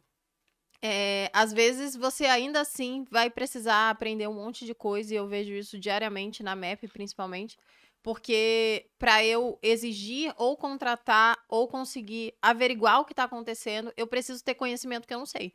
Então, o que, que eu faço? Eu sento e choro? Não, eu faço isso também, mas ao mesmo tempo eu vou lá e vou aprender é, sobre aquele assunto para eu conseguir, de alguma forma, ter o conhecimento para exigir da pessoa é, o trabalho e ela me entregar um trabalho bem feito. Então, é, todo dia eu me deparo com alguma coisa que eu não sei. O que, que eu faço? Eu vou lá e pesquiso, encontro alguém que vai me ajudar naquilo e pesquiso sobre o assunto para que eu consiga averiguar e ver, bem, na fase que a minha empresa tá, para eu conseguir é, exigir aquele trabalho que ela tá me entregando. Bom, vamos responder a última. Pegar essa daqui do Romário Dias. É, é que depois mandaram mais. É que eu tô vendo as, que, as antigas que a gente não tinha colocado. Mas, ó, por exemplo, teve aqui o Jonatas que deu um, um valor maior. Cadê? Último. Não apareceu é, pra mim aqui, não. Bruno e Malu, noivei mês passado. Qual a dica vocês nos daria para lidarmos nessa fase? E qual dica nos daria para o casamento? O noivado, a dica que eu dou é case, né? Porque noivado é. Não, não existe isso. Vai casar, meu querido. Igual o namoro. Malu é contra noivado de 10 anos, por ah, exemplo. Gente, é esse, não é, ela não é contra o noivado. Entendeu? Ela Eu só não fala sou que, poxa, noivado, noivado, eu tem sou- que acabar um dia, tem que virar é um casamento. namoro. Tipo, é um test drive. Você vai ficar namorando pra sempre? Não. Tem que casar. Casar que. Casamento que foi feito pra durar 10 anos, 20 anos. A vida toda, na verdade, né? Mas, enfim. O casamento que foi feito pra durar muito. Noivado e namoro, não. Então, case, esse é o primeiro. Primeira dica. Bom, é, antes de responder aqui, só falar, pessoal, vamos encerrar o superchat então, a gente vai responder essa do Jonatas e depois a do Romário. É, a dica que eu daria, nem consegui ver a pergunta. É, Noivei mês passado. Qual a dica vocês dariam para lidar nessa fase? E qual dica nos daria para o casamento? Alinhamento de, de, de planos, no sentido de vocês têm que ter um plano, cada um, o de vocês, obviamente, mas tem que estar alinhado, porque o casamento é para vocês andarem juntos, então tem que estar na mesma direção. Acho que isso é uma, uma dica essencial. É, o que eu daria de dica seria justamente isso, ter um objetivo conjunto. Por isso que eu gosto de um objetivo financeiro para um casal. porque esse objetivo, ele é de fato mais objetivo do que, por exemplo, ah, a gente quer ser feliz. É subjetivo, né? Porque felicidade pode ser, ah, ela quer ter uma casa, e aí isso a tornaria feliz. Ou ela quer se dar bem na profissão, ou ele quer morar no exterior. E aí é uma série de discussões que o casal tem que chegar a ter um, um consenso. Agora, quando você fala de um objetivo financeiro, é um número, né? Ele vai estar numa tela depois. É lá, um milhão, por exemplo, é um seguido de seis zeros. Ele é de fato muito objetivo. Então, o que eu diria para vocês, já que tudo no final vai acabar na parte financeira, é para terem um objetivo financeiro em comum, que vocês possam perseguir juntos, porque era isso que a gente tinha. Por mais que a gente tenha negócios que eram separados, ficaram juntos e agora são novamente separados, a gente continua tendo objetivos financeiros conjuntos. Na verdade, não é mais número numa tela assim, porque dinheiro é muito importante, sobretudo quando você tem pouco. À medida que você vai tendo cada vez mais, ele vai perdendo um pouco a, a importância, né? Ele continua tendo uma importância marginal, ter mais é, é melhor, você pode fazer mais coisas. Eu não estou falando aqui que dinheiro não é importante, só estou colocando em termos relativos. Tudo que você tem menos acaba tendo mais importância para vocês. A água é muito mais valiosa em um deserto do que simplesmente em um local com abundância de águas. Então eu colocaria essa meta financeira desde sempre. Até porque, é, para um casal é importante conhecer essa parte, essa cabeça de longo prazo, se a pessoa é mais propensa a poupar, a gastar. Porque só o amor não, não é suficiente. Né? A Malu fala bastante isso eu concordo, e o pessoal fala, é lógico que o amor é suficiente, porque o amor vai superar essas barreiras, tudo. Mas o que eu digo é que eu já vi muita gente que se amava, casais que eram altamente compatíveis em algumas áreas, mas que por conta de finanças não deram certo. Se você pega finanças, eles são a principal causa de separação em várias pesquisas feitas em inúmeros países. Né? Tem uma ou outra pesquisa que perde para alguma coisa, mas é a segunda, é a terceira. Então, quando as dívidas começam a entrar pela porta, o amor muitas vezes sai pela janela. Dá errado. Por isso que vale a pena ter uma meta financeira. Concordo. E a dúvida que eu estava falando do Romário é se a gente fosse começar hoje, por que nicho começaria? Como é que a gente faria o caminho? Quer responder essa primeiro? Qualquer coisa que tenha a ver com dinheiro, emagrecimento. Tem um terceiro. Qual que é o terceiro? Marca digital, muito Beleza, forte né? também. Né? beleza, tipo. É, a quantidade de gente que veio aqui ganhar dinheiro com maquiagem é assombrosa. Assombrosa, é verdade. Maquiagem é um nicho muito forte, por exemplo. Mas, lendo a pergunta do Romário aqui, Ipsiliter, se vocês fossem começar do zero no online, um nicho diferente. Ah, diferente. Por onde e como começariam? Olha, a minha resposta, Romário, eu tô no nicho financeiro, mas a verdade é que vir para cá acabou sendo uma alteração do caminho. Porque quando eu comecei na internet, a minha ideia era ser o bastidor da Malu. Eu seria a pessoa que iria correr atrás de contratos, né, de publicidade, ia tomar conta da administração da empresa. E aí, como a Malu estava conseguindo um resultado muito bom na internet, eu pensei, e se eu tentar né, falar de finanças, que é uma coisa que eu gosto na internet? Será que vai dar certo? E deu muito certo. Mas a minha ideia original era ser o back-office dela. Depois que começou a dar certo, a minha ideia é: eu vou pegar essa experiência que eu tenho na minha área e levar para outras áreas e ter um, um portfólio de cursos como se eu fosse uma agência. Então a gente lançou cursos de um monte de gente diferente, em vários nichos diferentes, de nutrição, yoga. Quase que a gente fez um voltado para a parte de, de beleza, né? É, com cabeleireira, com a Bru Fabrício. Então, a ideia era essa. E se eu fosse começar hoje, pensando que eu não poderia começar no nicho de finanças, eu começaria dessa forma, fazendo tudo por trás de um expert. Então tem um cara que ele é muito bom em passar um determinado conhecimento, mas geralmente essa pessoa é muito boa nisso porque ela dedica 90% do tempo dela ativo trabalhando para aquilo. Então ela não vai ser boa em gerir a empresa dela, ela não vai tomar as melhores decisões, que eu quero dizer, a empresa pode estar tá indo, mas poxa, como eu falei, é ilusão você pensar que vai ser o melhor pai, o melhor marido, o melhor empreendedor, o melhor tudo. Vocês viram a reclamando de mim aqui ao vivo, por exemplo. E aí, por conta disso, ela vai deixar vários furos. Vai lá e tapa esses furos. Vai lá e lança um curso online para essa pessoa. Depois que você faz isso com uma pessoa, consegue fazer para outra. E outra. Até um certo limite. Porque não pense que você vai conseguir ter 50 clientes da mesma atenção para todas. Se conseguir, olha, você vai ter um, um, baita de um negócio. Mas eu começaria assim. Eu seria a pessoa que faz tudo por trás das câmeras. É, É um bom lugar. Eu acho que mesmo. depois eu, eu mudaria, porque eu sou muito bom na frente da câmera. Ah, Mas é, pensando. Faltou a piada, né? Não é uma piada, é a realidade. As pô. câmeras me amam. É a realidade. Foi o que aconteceu comigo. Eu vi, caramba, eu sou muito bom na frente da câmera, então eu vou pra frente da câmera. Agora, se você é um cara tímido, inclusive, É melhor ainda. é melhor estar atrás, entendeu? Eu Certo. começaria assim. E aí a Malu falou de nichos, né? Porque esses nichos são nichos que dão muito dinheiro. Vencedores, a gente já sabe. Se você, por exemplo, vai lá e encontrou um nutricionista que tá pequenininho em rede social ainda, né? Mas você vê, nossa, esse cara é muito bom. E o cara não quer lançar um curso online porque ele não sabe nada do online, não sabe gravar, né? Sabe fazer stories porque story é anti-burro, você aperta o botão e grava. YouTube é mais complicado, tem que fazer o upload, tem que fazer edição, tem que colocar lá as tags no vídeo, tem que programar o, é, o horário, e aí por conta disso já cria uma certa barreira de entrada. Então você vê esse cara, né, e falou, poxa, ninguém cuida do negócio dele ainda. Vai lá e cuida. E aí cresce junto, né? Vira sócio, faz o negócio acontecer, soma tanto a ponto do cara falar: meu negócio não existe nessa pessoa. Faz tudo que essa pessoa não consegue fazer. Como eu já disse aqui no podcast, o empreendedor resolve problemas, né? Que problema você acha que seria muito bem pago para resolver no digital para os outros? Aí vai lá e faz isso. Exatamente. E agora vamos encerrar porque eu preciso fazer xixi.